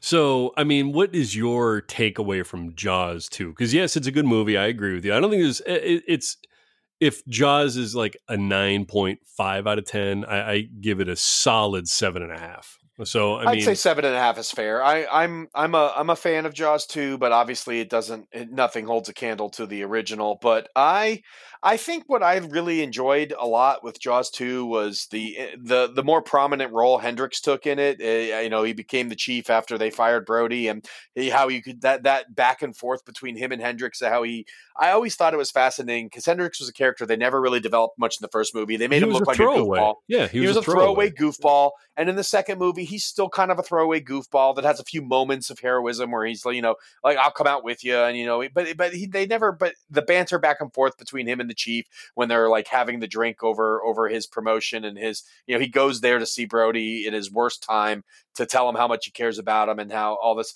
I, I thought I always enjoyed that I thought Hendrix was a character I would have liked to have seen more about but I mean the things about that movie as a younger person watching it, I was fascinated with the kids. I thought the kid acting was actually not bad. They looked like a bunch of kids from the 70s, you know, they played their parts well. I mean, you know, there's a few famous actors in there. If you don't notice, the one kid with glasses went on to do a Absolutely. bunch of movies. Back to Um, school, man. He Back was to uh, school, yeah. Hell yeah, Uh, dude. He was it- the Thornton Mel- Jason Melon. Jason Melon, yeah, from uh, from uh, the Rodney Dangerfield movie. Which uh, there was there was a lot of decent things from that movie. I think the thing I enjoyed the most was just the the interaction between the kids out at sea and how they were a bunch of assholes. You know, they're all making fun and jabs and throw, throwing shit at each other. But then when shit gets real, how they band together and care about each other and are risking their own lives to save each other. That that was really compelling. Even at a younger age, I, I thought that was like, oh, that's cool. This guy seems like a dick, but yet they're risking their lives to like save you know the the the kid and and I they're agree. you know, I mean it's it's crazy that the the stuff it got good when they were out at sea and the shark was attacking their boats. I think that's when it really got really good for me. Up until then, it was a solid movie building off the first one, but that's where it diverged. Like the the scenes with in the first movie with just Hooper and Brody and Quint were epic. But you can't recreate that when you don't have those two of the three main people. So how are they going to make the the battle scenes compelling? And you throw a bunch of inexperienced kids on basically rafts and and yet they still find a way to band together and fight off this giant shark which realistically how strong they make the shark should have torn that whole little sailboat raft apart in like two hits but they oh, a bunch you of bunch of catamarans. I mean, yeah, I mean, uh, Yeah. they, they they definitely gave the kids a little bit of an edge there because the, the realistically, with the sharks blowing up boats and shit, that that should have been he could have tore through that pretty quickly. But so I liked that that stuff. I, I liked it too. There was it, the the tone of the movie kind of changed from a bunch of like snarky, shitty teens that were Mhm. like always like kind of giving each other the shit or the business or Mhm. what they call it. But definitely like when stuff went bad and it went bad real fast. And They were Yeah. like, okay, how do we how do we how do we fix this? And one of the one of the fav- my favorite scenes of that part that act of the movie, they all have their their boats. There's two things. One is like my scariest scene is also during that that um that act, and my favorite scene of, with those teens is in there as well. So the scariest scene is when it's and and keep in mind the Brody children, Mike and Sean, you know, the the the kids of Roy Scheider, you know, they're they're not supposed to go in the water because their dad's like, look, I fought a fucking 25 foot great white that ate one of my friends and fucking like made the other one flee the island. And I don't ever want you going in the water again. And they're like, but dad. And he's like, no, never again. So, of course, they decide to uh, disobey and they go out with their friends and they fucking go out and they're sailing. And sure enough, bad things happen to them because Brody's. it wouldn't be a movie if it didn't, right? There'd story. be no movie. So at one point, Sean, the youngest of the Brody children, Uh, this is the same decides to scene I was go- well, uh, but that stands to reason. It's the scariest fucking part. It, it He's out there with one of the girls, and like everybody's like, "Oh, you come with me, and I'll go with you, and I go with them." And there's like seven seven boats out there. Well, Sean and this young lady are out there sailing, and their boat capsizes, and she falls over, and so does Sean. And all of a sudden, all you see is this girl trying to push Sean because she's a fucking hero. Yep. She's trying to push Sean up onto the boat when she's in, you know, she's treading water. Now, if you've ever been in a pool or the ocean and you try to like get leverage when you have none, it's Mhm. not easy, right? So she's she's trying to pull him up or she's trying to push him up. He gets up and then she tries to pull herself up onto the slippery bottom of a boat because the boats have capsized. They're turned Yeah. over. And all you fucking see is like the shadow, the gray shadow come up, and then fuck, that's it. that scene it chills me still to this day because like when the sh- when the shark comes up and grabs her, like you can visibly see the shark's mouth going up and down, up and down, Oh, and it's that chomping up and down sound, knowing that little Sean is staring right into the mouth of the shark while it's devouring this girl Oh, that just yeah. saved him. How And- horrifying a thought is that for a kid that's like maybe seven, eight years old? totally. It's And- ridiculous. and her dialogue when she's when she's trying to get up, she's like, I can't get up. And then Mm. you're like, oh no. Uh, Well, the this is- dialogue was a little weak, maybe, but Well, no, The I'm not saying it was weak. It was it, it was like that's what people would be saying. Like, I can't get up. Like, mhm. Help me get the fuck out of the water, you know? But I mean, it that scene terrified me. Now, on the flip side, after the shark had seemingly had his little teenage meal and it was off doing its thing for a few minutes, um, the one, the, all the kids decide they're going to to survive this thing. The best thing they could do is tie all their boats together so they're one big collapsed, broken boat, right? Mhm. Well, just so happens the boat Sean is on is drifting a little bit away, and it's not part of like the the the new boat gang, right? Mhm. The boat island. The boat island. So this is where I now I watch this scene now as a parent. I'm like, oh, I get what this fucking guy's saying. Oh, I know you're talking. You're talking about the redheaded guy, the chubby redheaded guy. I love that guy. I love. he's my favorite. He is my freaking favorite. he's my favorite. You listen to me, you son of a bitch! You're gonna catch this rope right now. God damn it! I So love that he- scene. So, but he he sets it up like he's they're they're like, well, we obviously can't let little Sean drift off to Cuba. So Right. we got to get him over there. And little Sean, as you mentioned, Pete, is ruined. He is Yeah. ruined. Like his brain has just gone. "Psh, That's Yeah. it. No more. He just because he watched some girl get chewed apart right in front of his eyes, like literally Yes. inches from his face. and and remember, he's eleven. Yeah, You maybe know, may not even be that old, but yeah, Maybe. maybe. So the guy's like, okay, so I'm gonna throw like the, the the guy that me and Pete are both referring to is the awesome, like the best teen character in this movie. Oh, absolutely, hundred percent, 100 150 percent. He's awesome. So he's throwing this rope over to Sean. He's like, Sean, grab the rope, tie it around the the the keel that's upside down and uh, that you're hanging onto. We'll pull you over here. You'll be safer. And and he's throwing the rope, and Sean's like, "No fucking way! I ain't looking at you. I ain't looking at the rope. I ain't talking to you. I am just gonna fucking sit here and be silent." and, and guy's like, "Sean, I'm throwing the rope. Come on, catch the rope." And he's like, "No, not doing anything." He goes, Sean, you listen to me, you little shit. you better grab that rope right now. I'm going to go over there. I'm going to kick your ass. And then Sean's like, say what now? yeah, it was very convincing. Like it's exactly what a it parent was, would it was say to their amazing. kid. And I'm thinking to myself, as, as, as a, as a, pa- oh, Pete, where'd you go? As a parent, that is exactly what I would say. I would try the, I would try the move where, you know, I would be nice about it. I would throw it over. I'd try to be caring and everything. But at some point, I'm like, God damn it, you got to catch it. Peter, you back? Are you here? I'm I'm here. I'm here. All right. Lost for a second. Yeah, Well, a little internet blip, but we're good. It hasn't been too bad. A Couple little blips here and there. It's the internet. Thanks. It's the internet. So, in any case, Jaws 2, not quite Jaws 1, but still a good film. I really enjoyed it. Nothing Jaws- about it bothered me. Jaws is an A plus. Jaws two is like a B, a solid B, maybe even a B plus, but it, it's certainly not as good. It doesn't hold up to the original, but it's it is by far one of the better shark movies you will see. Period. Like it's Oh, it Jaws is on a class of its own. Jaws is one of the best movies you'll ever see. Period. But when you go to shark movies, there's a whole different subgenre of a lot of crap. Jaws 2 rises above most of that. So I believe Jaws Agreed. 2 is a really solid solid. It is in my top 3 Jaws or shark movies of all time by far. and, and how real did that orca on the beach look? Oh, dude. Jesus. W- You know, I never did find out if that was fake or if that was actually a real dead. I I, I can't remember. I know I I'm looked telling it you, up at one point. man. It looked real looked- as shit. It looked more it looked more real than the shark did. fresh from fresh from SeaWorld, uh, Shamu. I mean it was crazy. so if you don't know the scene, it's very much like they're on the beach and they're running around and you know the kids run over. It was Tina. It was it was Yeah. in fact Tina. Tina and her- Eddie.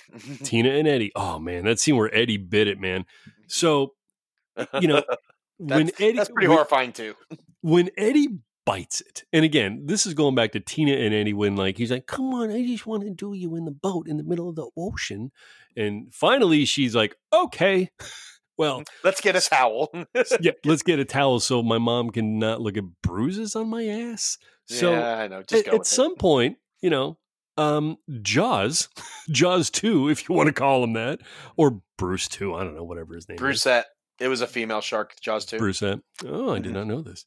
Um, decides to like give the boat a little nudge because obviously there's a shark there, and the kid falls over and like the boat kind of kind of gets pushed away a little bit and tina's like well what the hell is this you know she's looking and all of a sudden here comes the, the fin yep. fin and this fin is just swim eddie swim yeah swim eddie swim faster and he's yeah. like and do you look at this kid so look at this kid Eddie, right? Look at how he's swimming. He's doing this thing where like his arms are just kind of like they look like noodles. he's not yeah, even like trying he, to swim. He's definitely like hamming it up for the screen. Like he, eh, a normal kid, athletic teenager like that would have had a lot more experience in the water. Would have Eddie, swam look a lot behind you, dummy. Yeah, swim your ass off, Eddie. Yeah. So Eddie finally swims and he finally makes it to the boat, only to get pulled under by the shark. But the fucking part that ruined me in this scene was Uh, he pulls like he's hanging onto the side of this little wooden breaks boat, the boat off. Oh, it's And so gruesome. Oh. breaks the boat off because he's holding on so tight, and the shark Oh. just pulls him under, and he fucking the side of the boat rips off. like literally was death gripping the plank of the boat to the point that he broke it off the boat. It's Oh. chilling to think that that's like he's so intent on saving himself that he even when he's being chewed in half, his grip on the boat won't let go. Uh, It's it's it, and I feel like that would really happen. and and that put lie. poor Tina put that put Tina in a catatonic state where she just grabbed that blanket, curled up in the boat, and just started praying for the shark to go away, which it did. Which you know, uh, I think maybe an homage to the book series where they're like this shark is like, well, I mean, the books are a whole new different thing, but uh, there's subtle homages I think from the movies to the books. Uh, and I think that's one of them where like she's praying for the shark to go away and it goes away, kind of like they're praying on the rafts later. The, Oh, yeah, like, the shark- please, please Yeah. go away. yeah, Oh, and and God. that that kind of lends to the book story. Like, there's this whole thing about the shark being like this voodoo curse or whatever, and so it's all it gets really off the rails when you get deep into the books and stuff. But but yeah, that that scene is chilling when you t- when you talk about a death scene. That's that's oh up my there. god, it's it's it, it it ended a lot worse than it began. Let me put it that. Yeah, way. yeah, yeah. Yeah. Do, can one shark communicate with another? I mean, Uh, some questions are just shouldn't be asked. All I'm saying. yes, correct. So then it brings us, and, and we're running a little long on time. So I'm, that's I'm fine. gonna. we'll spend a lot less time on the next two I- movies. I don't think can there's promise. a whole lot to put into it, other than you know I saw Jaws three in the theater. Right, I saw it in theater in 3D. I paid for. I didn't sneak in like you, you criminal. But I paid for it. I saw it, and I was I, I liked it as a kid. I'm not gonna lie. I, I there's still a part of me that enjoys it today. I I still watch it. It's every year I watch all four Jaws movies. Once I get it because there there's something so first of all, the the setting has changed, right? Now we're in SeaWorld. and like I, yeah, I didn't even know if they said did they say Orlando or Florida? Yeah, I believe I believe it was. Yeah, at one point they you see the SeaWorld Orlando. They they did a lot of filming in SeaWorld Orlando for the movie. Yeah. So there's Orlando stuff in the background, you know, Mm. bags with the Orlando logo and stuff. So it's supposed to be SeaWorld Orlando, but magically now it's on the coast instead of inland. inland, right, where SeaWorld exists. But there's something so there's a couple characters and actually three characters I'm going to pinpoint in this. You know what? I'll even say fucking four characters Okay, that are st- that that are so compelling to watch. They make the movie. Okay, number one is Louis Gossett Jr. Uh, Calvin Bouchard. Calvin Bouchard. he is he is the motherfucker in that movie. He is just Oh, like yeah. I I wanted to go work for Calvin Bouchard at SeaWorld. Mhm. Okay. He was just something about him. He was charismatic cousin. All right, I'm just saying. I don't know, cousin. Well, Calvin Bouchard, Louis Gossett Jr. Incredible. Like he he helps save the film. Okay. Yeah, he he is a he is an excellent like strict boss type. You know, you know, Ain't no, ain't no damn fish. Kill the damn fish. Put it in the filtration pipe. Turn it off. Suffocate No grenades. I mean, I like everything. I like his character. I do too. I really do too. I, I there was a lot of things he did that just his delivery on things Mhm. made it pleasant to, to be He's a great actor. He's just a great actor. Like if you if you if you haven't seen Louis Gossett Jr. in movies, uh, you're missing out. Like in Iron Eagle, he had an amazing character. Probably probably my favorite Louis Gossett Jr. movie was Iron Eagle, but I loved his appearance in Jaws three. It's one of the shining moments of the movie. It was great. Mhm. Another one is a guy named Simon McCorkindale. Right? Ah, Philip Fitzroyce, Philip Fitzroyce. Now this son Ah. of a bitch. arrogant son of a bitch.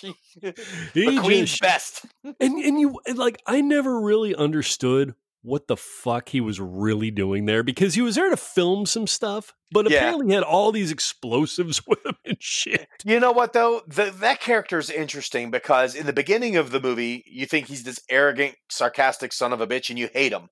But when the shit hits the fan, he's like jumping in the water trying to save people and stuff. Like he's he ends like up being him. a lot more heroic than he poor. Don't yeah. If you've never watched the whole movie and you've seen scenes and you're like, oh, that pompous asshole. the- He actually rede- does a lot of redemption, even though he's got an ego and his ego eventually gets him killed. Like he's jumping in the water with a giant shark in the water, trying to save people and pull him out of the water. He's quite actually. I liked him. I yeah, liked him a lot. yeah. I, I feel like they tried to portray him as like like an anti, like kind of like a villain, just kind of like like Louis Gossett Jr.'s character. You know, trying to make money off the shark and disregarding what the scientists are saying to make the money. You know, but both of them also have redeeming qualities and care about people. So they kind of they kind of flip the script on them. They start them off one way and end a different way, which I, I enjoyed with the movie. I enjoyed that that part of it. The next one is another character referred to as Shelby Overman. Look, for he the- didn't have much. For the two minutes this guy was in it, all I all I have to say, all right, all I have to say is there is a scene ve- very early in this film, okay, and it's probably within the first seven or eight minutes of the movie, something like that. Mm. and you know dennis quaid's character is is telling people hey i need you guys to to do some work don't get any overtime no overtime, No And he- overtime. No he, goes away on his old school stand-up jet ski Yeah. you know, and he's doing his thing and I, I think right after that there's there's a group of water skiers that are doing their practices and it's like they're doing this big you know Yep. fascinating it's like a cheerleader pyramid but on water skis and they drive by Right. this fucking guy this shelby overman guy and you have to see it to fucking believe it you, you, Pete, you know what i'm talking about I do. right? I do. He's standing up on the dock. The sun is perfect. it's shining down, and he's he's he's just. I can't I can't even do it justice. You got to see it, and you'll know why this is like one of the, the one of the best characters in this movie is because of Shelby Overman likes to pose on the dock. That's all I'm going to say. Yeah. And then of course Yeah. the great Dennis Quaid. He looked like he was a bodybuilder of some type. I mean, very ripped, very tan. He he was like the epitome of your Florida. Go on. Go on, yeah. So you know he does a little flexing for the for the girls. He, he's a, he's he's a girl. He, based on his girlfriend's reaction when he didn't show up that at night, uh, you could tell that Shelby Overman he got around. He was you very popular. downplaying it. He might. Oh my god. He- you just got to see you just got to see this one scene in the first seven minutes of the movie and you're just going to be like well i get it i see what i see what they were talking about and then of course dennis quaid who is i watch i'd watch dennis quaid taking a shit while at an insurance seminar he's that know, entertaining I, I thought Dennis Quaid and Bess Armstrong's portrayal as a, as a couple working in this car was was interesting. Like they played well off each other. They were a cute couple. They they they had you could almost believe that you thought that they were a real couple. Like they yeah their interactions with each other, They were the way good. they talked. Yeah, they were good. Even his little brother. I mean, Sean Brody. I mean, John Putch. You don't know John Putch. He's not a big actor. He, he's he did jaws 3 and then one other thing Yeah, like you don't know him, but his love interest, Lea Thompson, you've probably heard of uh, from Back to the Future fame and whatnot. I, I thought the four of them as a dynamic, as the lead, you know, the lead players in this Mhm. was good. I they were funny. There was some funny scenes where they're all making out and drinking beers, and, and it was definitely uh, uh, you could feel that '80s vibe in this movie. That they really did a good job of portraying this like family weird dynamic and and how things were back in that time. It was a It lot was- more it- it's a carefree and Uh, Jaws 3 is the fun like the fun cousin of the Jaws movies. It's like the cousin that comes in and like, you know, you have fun doing a thing. Jaws 3 is the fun version of, of the Jaws franchise. Yeah, if you cut It out really the 3D crap, if it had just not been 3D, if it was just Jaws and they cut out the weird 3D scenes and the really un a fake looking 3D scene when the shark breaks through the glass at the end of the movie, like those was actually what killed the movie for me. Like as far as you know, It it- stupid. Yeah. all of the Jaws movies up until that point were somewhat believable. Special effects were decent for the time, and they made you believe that this could really happen. Well, Jaws three takes all that out the window because what happens in Jaws three could would never happen in a billion years. But the mean- the bad effects made it worse. Like you mean there's a megalodon sized shark inside of the park and no one knew and it? no one knows about it? Yeah, exactly. Right. So if you look at the so the idea, and uh, again, I'm not going to give you the entire you know a plot, folks. I mean, go see it for yourself. But the idea is there's there's a, they find a great white shark in the park, and they go, oh my god, there's a great white, and and it's like ten feet long, right? Right. It's a small one. It's a normal size shark. It's a normal size shark, and you go, oh, they they found it, and they capture it. Oh my gosh, and they try to they try to put it in captivity, and they put it in a blah blah blah, and then it turns out that was the baby that was born in the park. And sh- but So that Shelby was means killed inside, inside the the park. park. That means the, The mother, mother is inside. inside the park. that scene is a little corny. I mean, It she is- definitely is is, over dramatic with that scene, but Yeah, yeah, because she but the just goes, movie's fun. Like the then movie's fun. and then at that point, after like Bess Armstrong does this big, you know, exposition reveal of like that was the shark, and it's there's another shark, and then like suddenly this big shark will uh, start appearing, you know, everywhere now, and you know, at some point they show it, and it is like fucking sixty five feet long. It's ridiculous. Like, and the funny part is they try to build some dramatic scenes where like there's people stuck in an underwater tube and they make you think that maybe the shark's in there, but the shark's like 15 times bigger than the entire room. So it's like right. you know the shark's not in there because there's like it's like a 20 foot room and it's like a 35 foot shark that's so big that it you couldn't even submerge it in like five feet of water where they're standing in. So there's some weird spots in the movie that it kind of like what the hell were you guys thinking? Like I mean, uh, this the size of it at the end when it, it like I, I can't even explain it. I mean, there, first of all, there's a man inside the shark's mouth, right? like like and it's not even a big part of the mouth. It's like at the corner of the jaw. The guys Uh, in the mouth. eh. it's megalodon proportions. That's all I'm saying. almost. I- It is third every bit of 35 to 40 feet, whereas the original Jaws was only like 25 feet. Yeah, yeah. The Jaws one, uh, Brody says, uh, it's a, or um, Hooper says it's 20 feet, and uh, Quint goes 25. Yeah. Yeah. And No, Jaws yeah. 2 is led to believe it's a similar size shark to Jaws. Yeah, I would have said similar size to Jaws one for sure. This yeah. one is much bigger. As a matter of fact, I can Fucking tell you how much bigger it is because I actually have a life size uh, replica props of all four Jaws sharks, Uh-huh. and the the shark, the mother shark, is the biggest one by far. And they actually made a small baby shark for the ten foot shark, and it is one third of the size of that other shark. So that the the Jaws shark. The, the female Jaws shark that gave birth to the in the third movie is like thirty plus feet long. Yeah, Wow. it's gigantic. point is if you want to treat yourself and it's not the scariest movie of all time and it's a it's a fun little romp you know go see jaws jaws Yep. 3 rather it's it's it's amusing it's not bad it's amusing It's not bad. It's if I were to give Jaws an A plus and I gave Jaws two a B or B plus, Jaws three I'm giving like a C or C plus. It's i'm giving a solid c yeah, it's it's right in that C C plus range. If you go into it as a popcorn flick where you're not going to take it too serious, you're not going to try to get jump scared, but you're going to get a few chuckles and you're going to see some pretty cool, you know, interactions with the cast.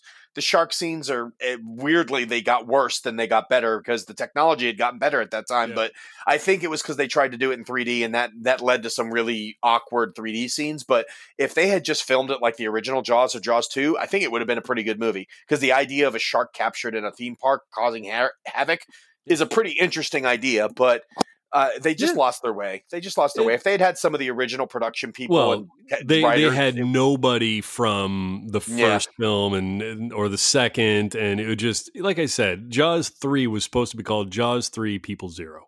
It was Yeah. supposed to be a comedy. So yeah, then they went a different direction. So all right, so that brings us Mm. to oh god, what I, I'm I'm I'm gonna just.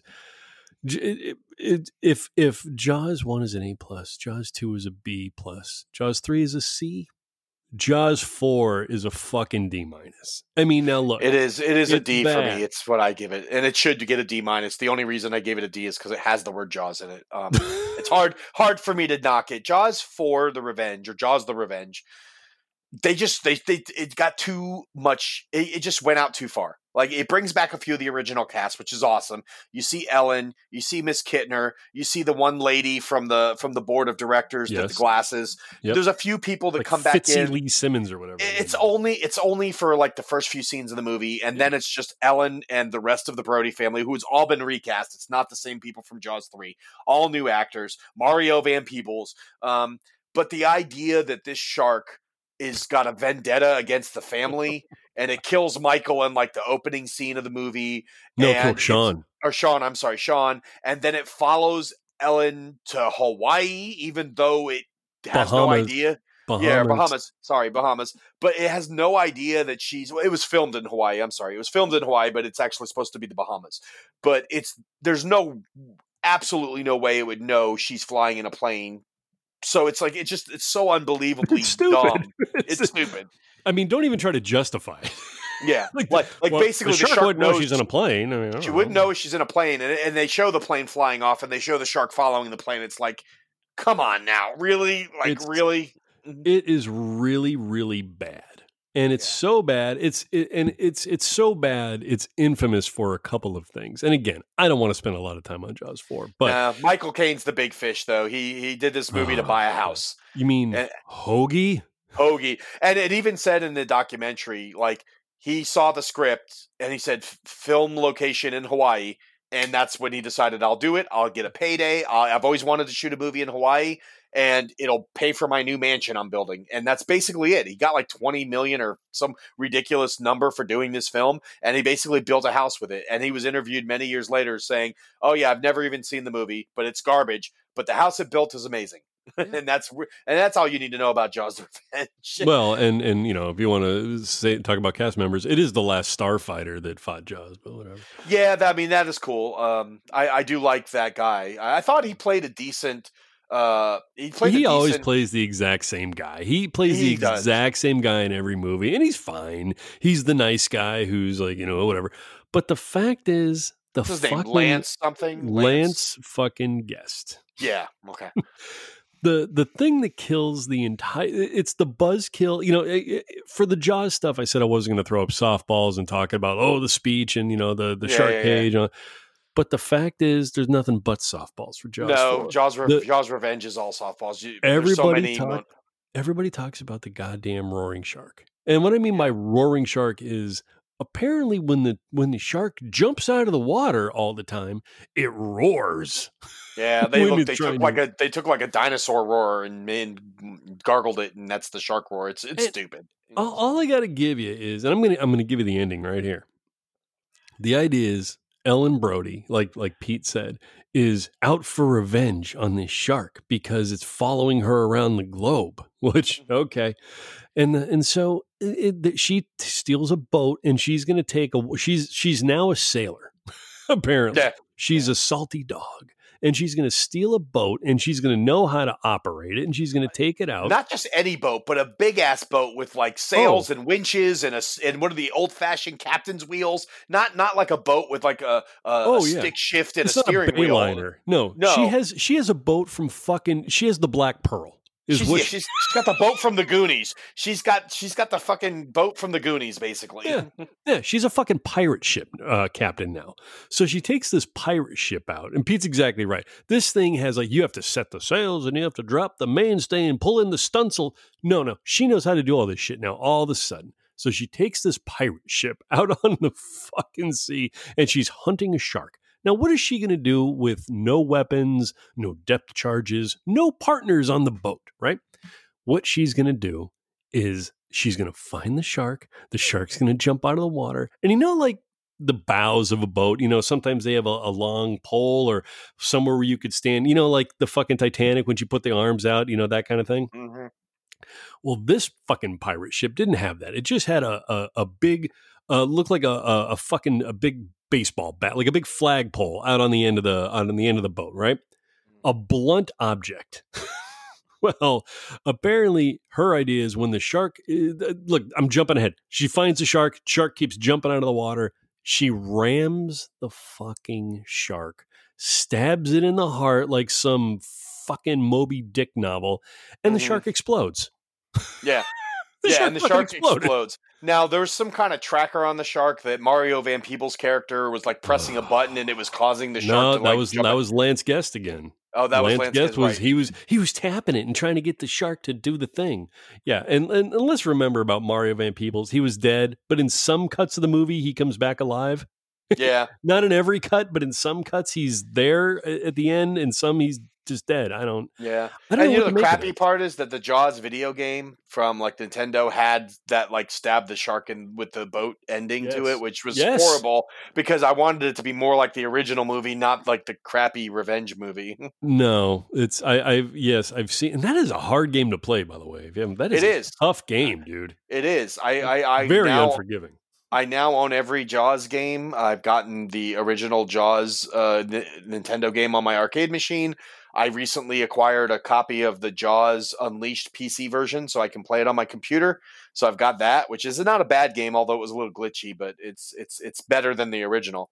Um, but yeah, I mean, that unfortunately they took the the Jaws: The Revenge as their catalyst for the movie for the Yeah. video game, which which is sad because Jaws: Revenge, in in every rights, if it hadn't existed, would the Jaws franchise would be better off for it. Out of all the four, all four I movies, agree. Could have stopped. all four all, all four movies and considering inflation and higher ticket prices you think well jaws the revenge probably grossed more money not because it was better but because it was just in a you know 15 years after but no original jaws in 1975 with cheaper tickets movie ticket prices grossed 470 million worldwide jaws 2 187 so less That's than like half. Avengers money in this day and age, folks. Yeah, that's like Avengers money in this day and age. Jaws 3 did less than half of Jaws 2 at 87 million.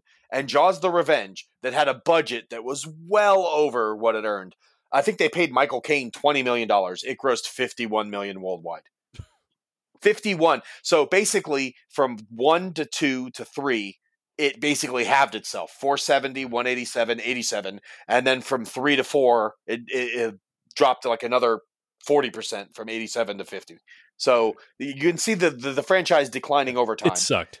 which yeah and it sucked. It did suck. Like i said it's a d and the only reason it's not a d minus or an f is because it's got the word jaws in it. Right. uh, if it had never been made i would have been okay with the ending of jaws 3 um, but if jaws 3 and 4 had never been made and it was just the original jaws 1 and 2 i think as a whole the franchise is in a better position and i think at that point you would probably see people talking about making a new jaws movie but i think Oh, yeah. because of 3 and 4 i don't think we'll ever see another jaws movie which is sad to me I, I I I hope the day may come, but alas, uh, you know, it's I want to see it well done. You know, I don't want really a remake though. I want a new Jaws film. I don't want a remake because you cannot improve Jaws No. one. No, can't. we we saw that with Point Break. You really can't Yeah. you can't. I Well- want to see a new Jaws movie with new Yeah. characters, a new shark, eh, I no wanna see- Brodies. I want to see a good Meg movie. All right, let's take a let's take one minute to talk about this Meg movie. It's Okay. a good, fun shark movie. It's what I would call a summer popcorn flick. It's not meant to be Jaws, uh, but if I were to rank Jaw the Meg movie with the Jaws movies, I'm putting it right behind Jaws two, ahead of Jaws three and Revenge. It also clearly wasn't meant to be the book that it was uh, derived from. No, now the book is a hundred times better, and I'll tell you, the new Meg movie they're making is based off the second and third novel in the in the Steve Alten series. Now the books are great, and then and I haven't gotten through all of them yet. There's like seven of them now, uh, and he's making a new one as well. The But last one I read was Generations. That's the yeah that that's that's the sixth book in the in the film. Mhm. There are he's working on the seventh. Um, the I've read the first four, and I'm working. I just I don't know why I haven't read the fifth and sixth. I should because I've had them for a long time. I just haven't got around to. it. But the first four Meg books are really good. So if the second Meg movie is more into the books than it is like the first one was made in order to be popular and hopefully make enough money so they can continue the series. I'm hoping the next one is more along the book line because the Meg series is a great read if you like good novels and drama and and, and some sharks in it. It's I really could not put the first two books down. I could Yes. not put the first two down. They were They're great, They were fucking fantastic. I love I have uh, we've had this conversation. I mean, I love those books. And I the the, the series does get worse as it goes on. I think yeah, I figured as much. it's the, the, well you know if you you after about the third book you go oh i get what they're doing. I see the progression. I see what's going on. You know it starts off with the main character then it talks about another character then the third book's about another character then so on and so forth.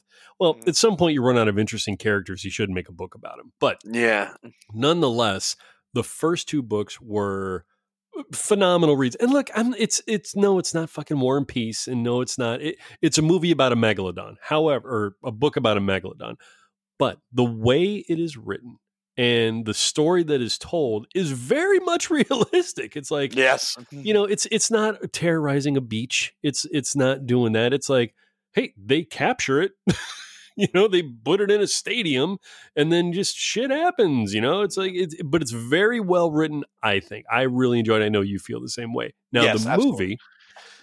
movie i, I talk about talk about high hopes my friend Yeah. let's let's also point out Is that you that and why I, you're skeptical of Maneater because of what the Meg did? No, Are you worried? No, you- no, no. Okay. One has nothing to do with the other. Okay, all right. However, no, my the my skepticism on Maneater comes from you know 42 years of playing video games. Okay, Um, fair enough. Fair enough. However, however, when when you and I, are, it's funny because sometimes I'll go on this like fan page. I don't do a lot of fan pages. I maybe do like three. You know, out of all the shit I look at online, and every now and then I, I belong to the Steve Alten fan page about like, and every now and then I go on there and I'm like, hey, there's fucking Pete. Hey, there's Oh, yeah. a guy I know on on this random fan page, and I, Mhm. it's just weird.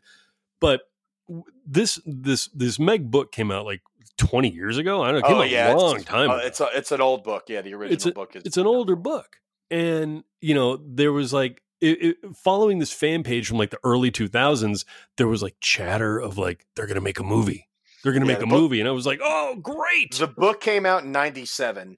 He started brokering movie deals in the early 2000s, and the license just kept going back and forth. And and and at one point, like in the mid 2000s, they were gonna do it, and then it got canceled, Yeah. and then it Yeah. got moved, and then this Chinese firm bought it and made the one that we've seen, you know, a couple years ago in 2018. But yeah but but yeah the movie was originally it was i mean this movie has been rumored for 20 years now at this point you know from 97 to 2017 until finally it got made in 2018 And so it was very exciting when like I saw like my first still from the movie. I'm like, holy shit, it really is being made. Oh my god! You know, and the shark looked vi- good the shark looked good. It it looked good ish, and it was you know ish. I mean, it looked okay. It looked it looked better than you know some other stuff. Uh, It looked good, but like deep blue sea sharks are still up there for me.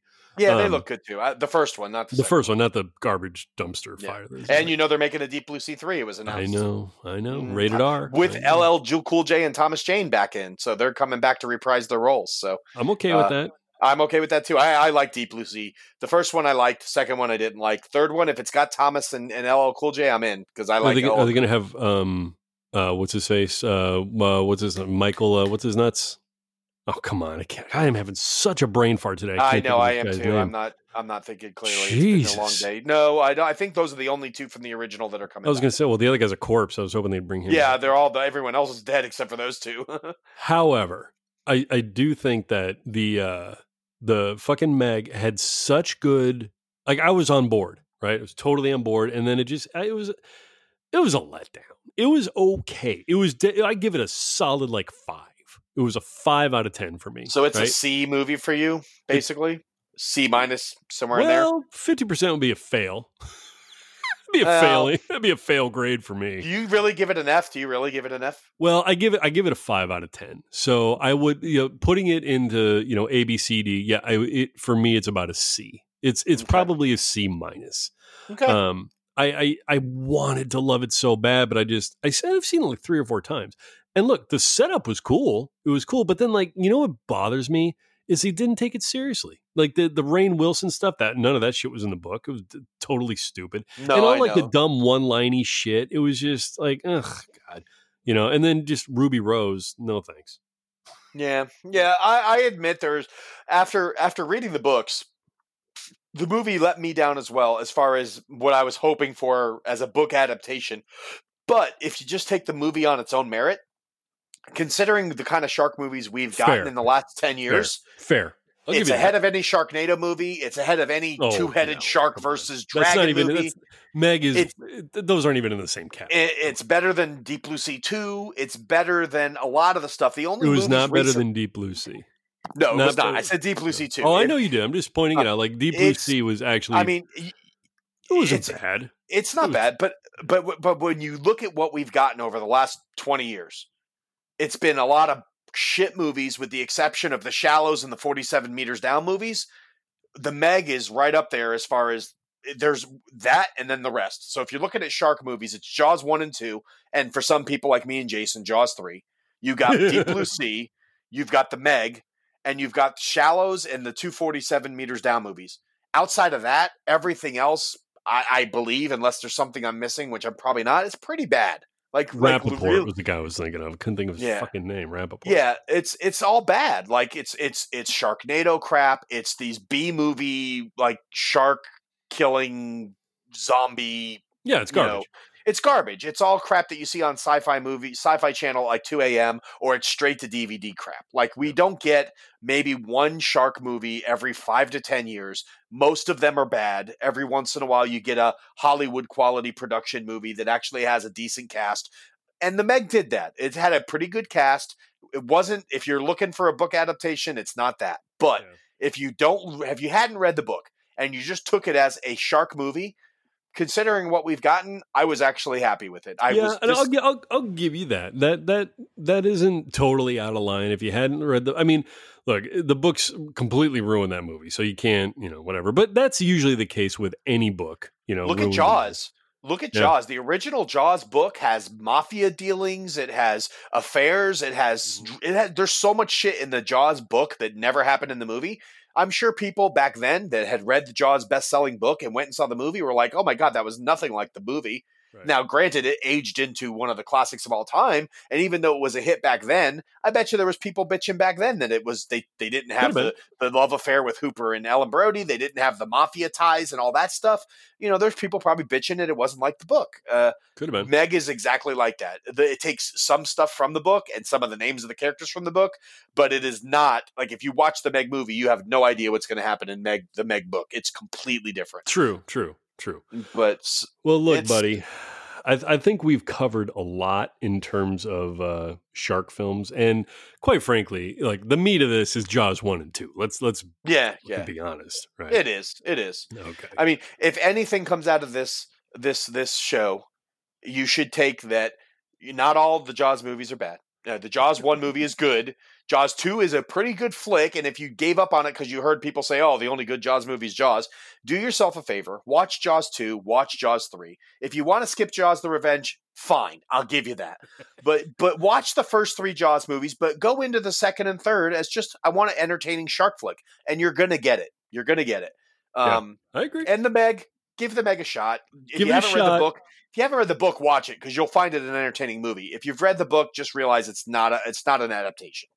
Right. Fair enough. And- And check out Maneater on Friday because I want that game to do well enough that they'll make DLC and make a Maneater 2, and they can't do that unless the game does well. So what what point are you and I gonna get on the phone together on Friday?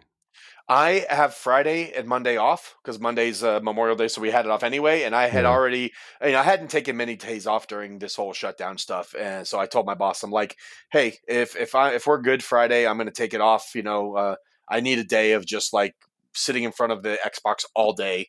You know, my wife's going to take my daughter out uh, to do stuff and go visit her grandparents, so I'm actually going to have like the house to myself. So I'll be on playing Maneater on Xbox right. all day Friday. So I, I will look for a review on uh, starting. Let's put it this way: starting on Thursday, I will look for a review, and Okay. then uh, we will we will collaborate once again. you know friend. what? Call me Friday morning because I'm gonna. Uh, my download is open at twelve o'clock on Thursday night, so I'll have already played like two or three hours of it. So Okay. I will give you my personal review, and I'll try to be as honest as possible because obviously you'll be able to play it and say you're full of shit, Pete. So I'll give you my honest review All because right. I'll probably I'll probably play like two hours Friday night till like two or three in the morning. I'll go to bed and then I'll probably wake up at like eight o'clock and get right back on. And I'm Okay. my goal is to play it the whole weekend. Like I'm well, just I'm I'm going to be up Friday morning. I'll be up about six a.m. okay, All right. I'm which is text- nine my time. which is nine your time. You're going to be wide awake, bushy tailed, and bright eyed. Oh God, yeah. I may not even sleep. Who? Let, us face it. I've been waiting for this game for like two years now, so I'm ex- super excited about it. All right. so. First thing I'm going to do Friday morning is send you one of those fun pictures I like to send you. Son of a bitch. and then second thing I'm going to do is I'm going to ask you about Maneater. Yeah, I'll, I'll give you. I'll give you my honest, honest, right. honest initial thoughts after playing for the first three or four hours of gameplay. I'll give you my honest thoughts, but I really believe the embargo is going to end either Thursday night or Friday morning. So you'll probably see a flood of YouTube videos that you could watch to get a, a, a unbiased opinion because you know me, it's Shark, uh, and we didn't agree on the Meg, so it's possible we won't agree on the video game. But Well, I'll, I'll, I'll give it a fair shot, though. A hundred percent, a fair, fair shot. So I'm hoping again. I'm hoping I'm wrong, man. All right. yeah, I, I, I do too. Well, look, Pete Shirey, you're a you're a Jaws expert. You you do it all. You you know everything. You should put up some pictures on Brenzor's dead of your uh of your of your room with all your sharks. I will. I, I'll have to wait a little bit because my my Oh Jesus, here we go. Funny story, a quick one. I know we got to go, but the arcade machine guy called me and said, "Hey, we're doing a new update. We're upgrading the iOS to Windows 10, and because of that, we're going to be able to like get into bigger games now, like Xbox catalog, Xbox 360 catalog." He said, "You want to send in your stuff for an update? You buy a machine with this guy, you get updates for life for free. I just got to pay Mhm. shipping." I'm like, "Awesome!" I'm like. Just so happens there's a game I want called Maneater that comes out on PC on May 22nd. I said, Can you take a look at the website and tell me if you think it's something that if I bought a PC copy of it, you could put it on my machine. So he goes and checks the website. He says, "Yeah, if you want to PayPal me, I'll buy the game. I'll install it on your computer, the computer that he, the hard drive that I'm I'm getting on my machine. So when I get my arcade machine back together, because it's apart right now, I had to send him my hard drives. Uh, at the end of the month, I will actually have Maneater on my Jaws arcade machine. Just take some pictures of the sharks and your Jaws stuff. well, uh, the point is, about my, your plights of hard drives. Just uh, my, I, I, my my basement's apart right now. I've got a bunch of stuff, but I will get pictures for you. I've got pictures from like I, I didn't. I year. don't need you to put a video walkthrough. Just hey, I did that for you. I, I will take photos and I will send them to you, and you can edit and do whatever you want with them and put All them right, wherever you want. All right. Well, you. look, it was a it was a good hour and fifty five minutes and forty nine. This is Wow. longest and we, show we we've ever barely done. we barely scratched the surface. I could go for another hour. I know, movies. fuck, but I know, I know. All At some point, I have to be considerate of my listeners' time. That's fine. If you need to edit out some of my ramblings, just go for it. All right, look, uh, clearly we're we're on to something. We're gonna have to do it again. Yep, right, I'm I'm I'm in there anytime, brother. all right, brother. I love you. Love you you stay too, safe. You I take will. care. You too. All right. All right. I'll talk Jaws to you soon. on, baby. Talk to you Shark Friday. on. Shark Shark. Friday. You talk to you Friday morning while I'm using my squatty potty. Yes, you do. Sending me your pictures of uh, flowers and daffodils.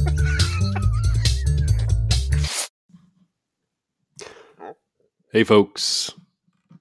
Brenzor here. Hey, listen. You know, I love providing content for you. I really do. Uh, It's it's enjoyable. I have a good time doing it. I I feel like you're enjoying it because I get a lot of comments and I get a lot of messages and I get a lot of people saying, "Hey, this is this is awesome. I really like what you're doing. Keep it up." So listen, if you can support the show, I'd appreciate you doing so. Head over to the Facebook page. You'll see the link on Anchor. Click on it. If you want to support the show, go for it. Donate a buck. Do what you got to do. I appreciate it in this weird time. But if you know, if you do, and um, you know, I get enough support, I could start uh, maybe uh, leveling up the show production a little bit. What do you think? All right. Well, look, if you want to and you can, I'd appreciate it. You know what I'm saying? I'll leave it at that.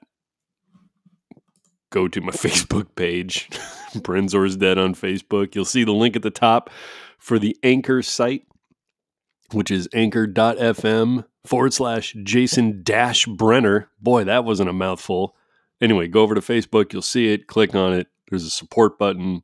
Support the show. Dunka. Cheers. Thank you. Bye bye.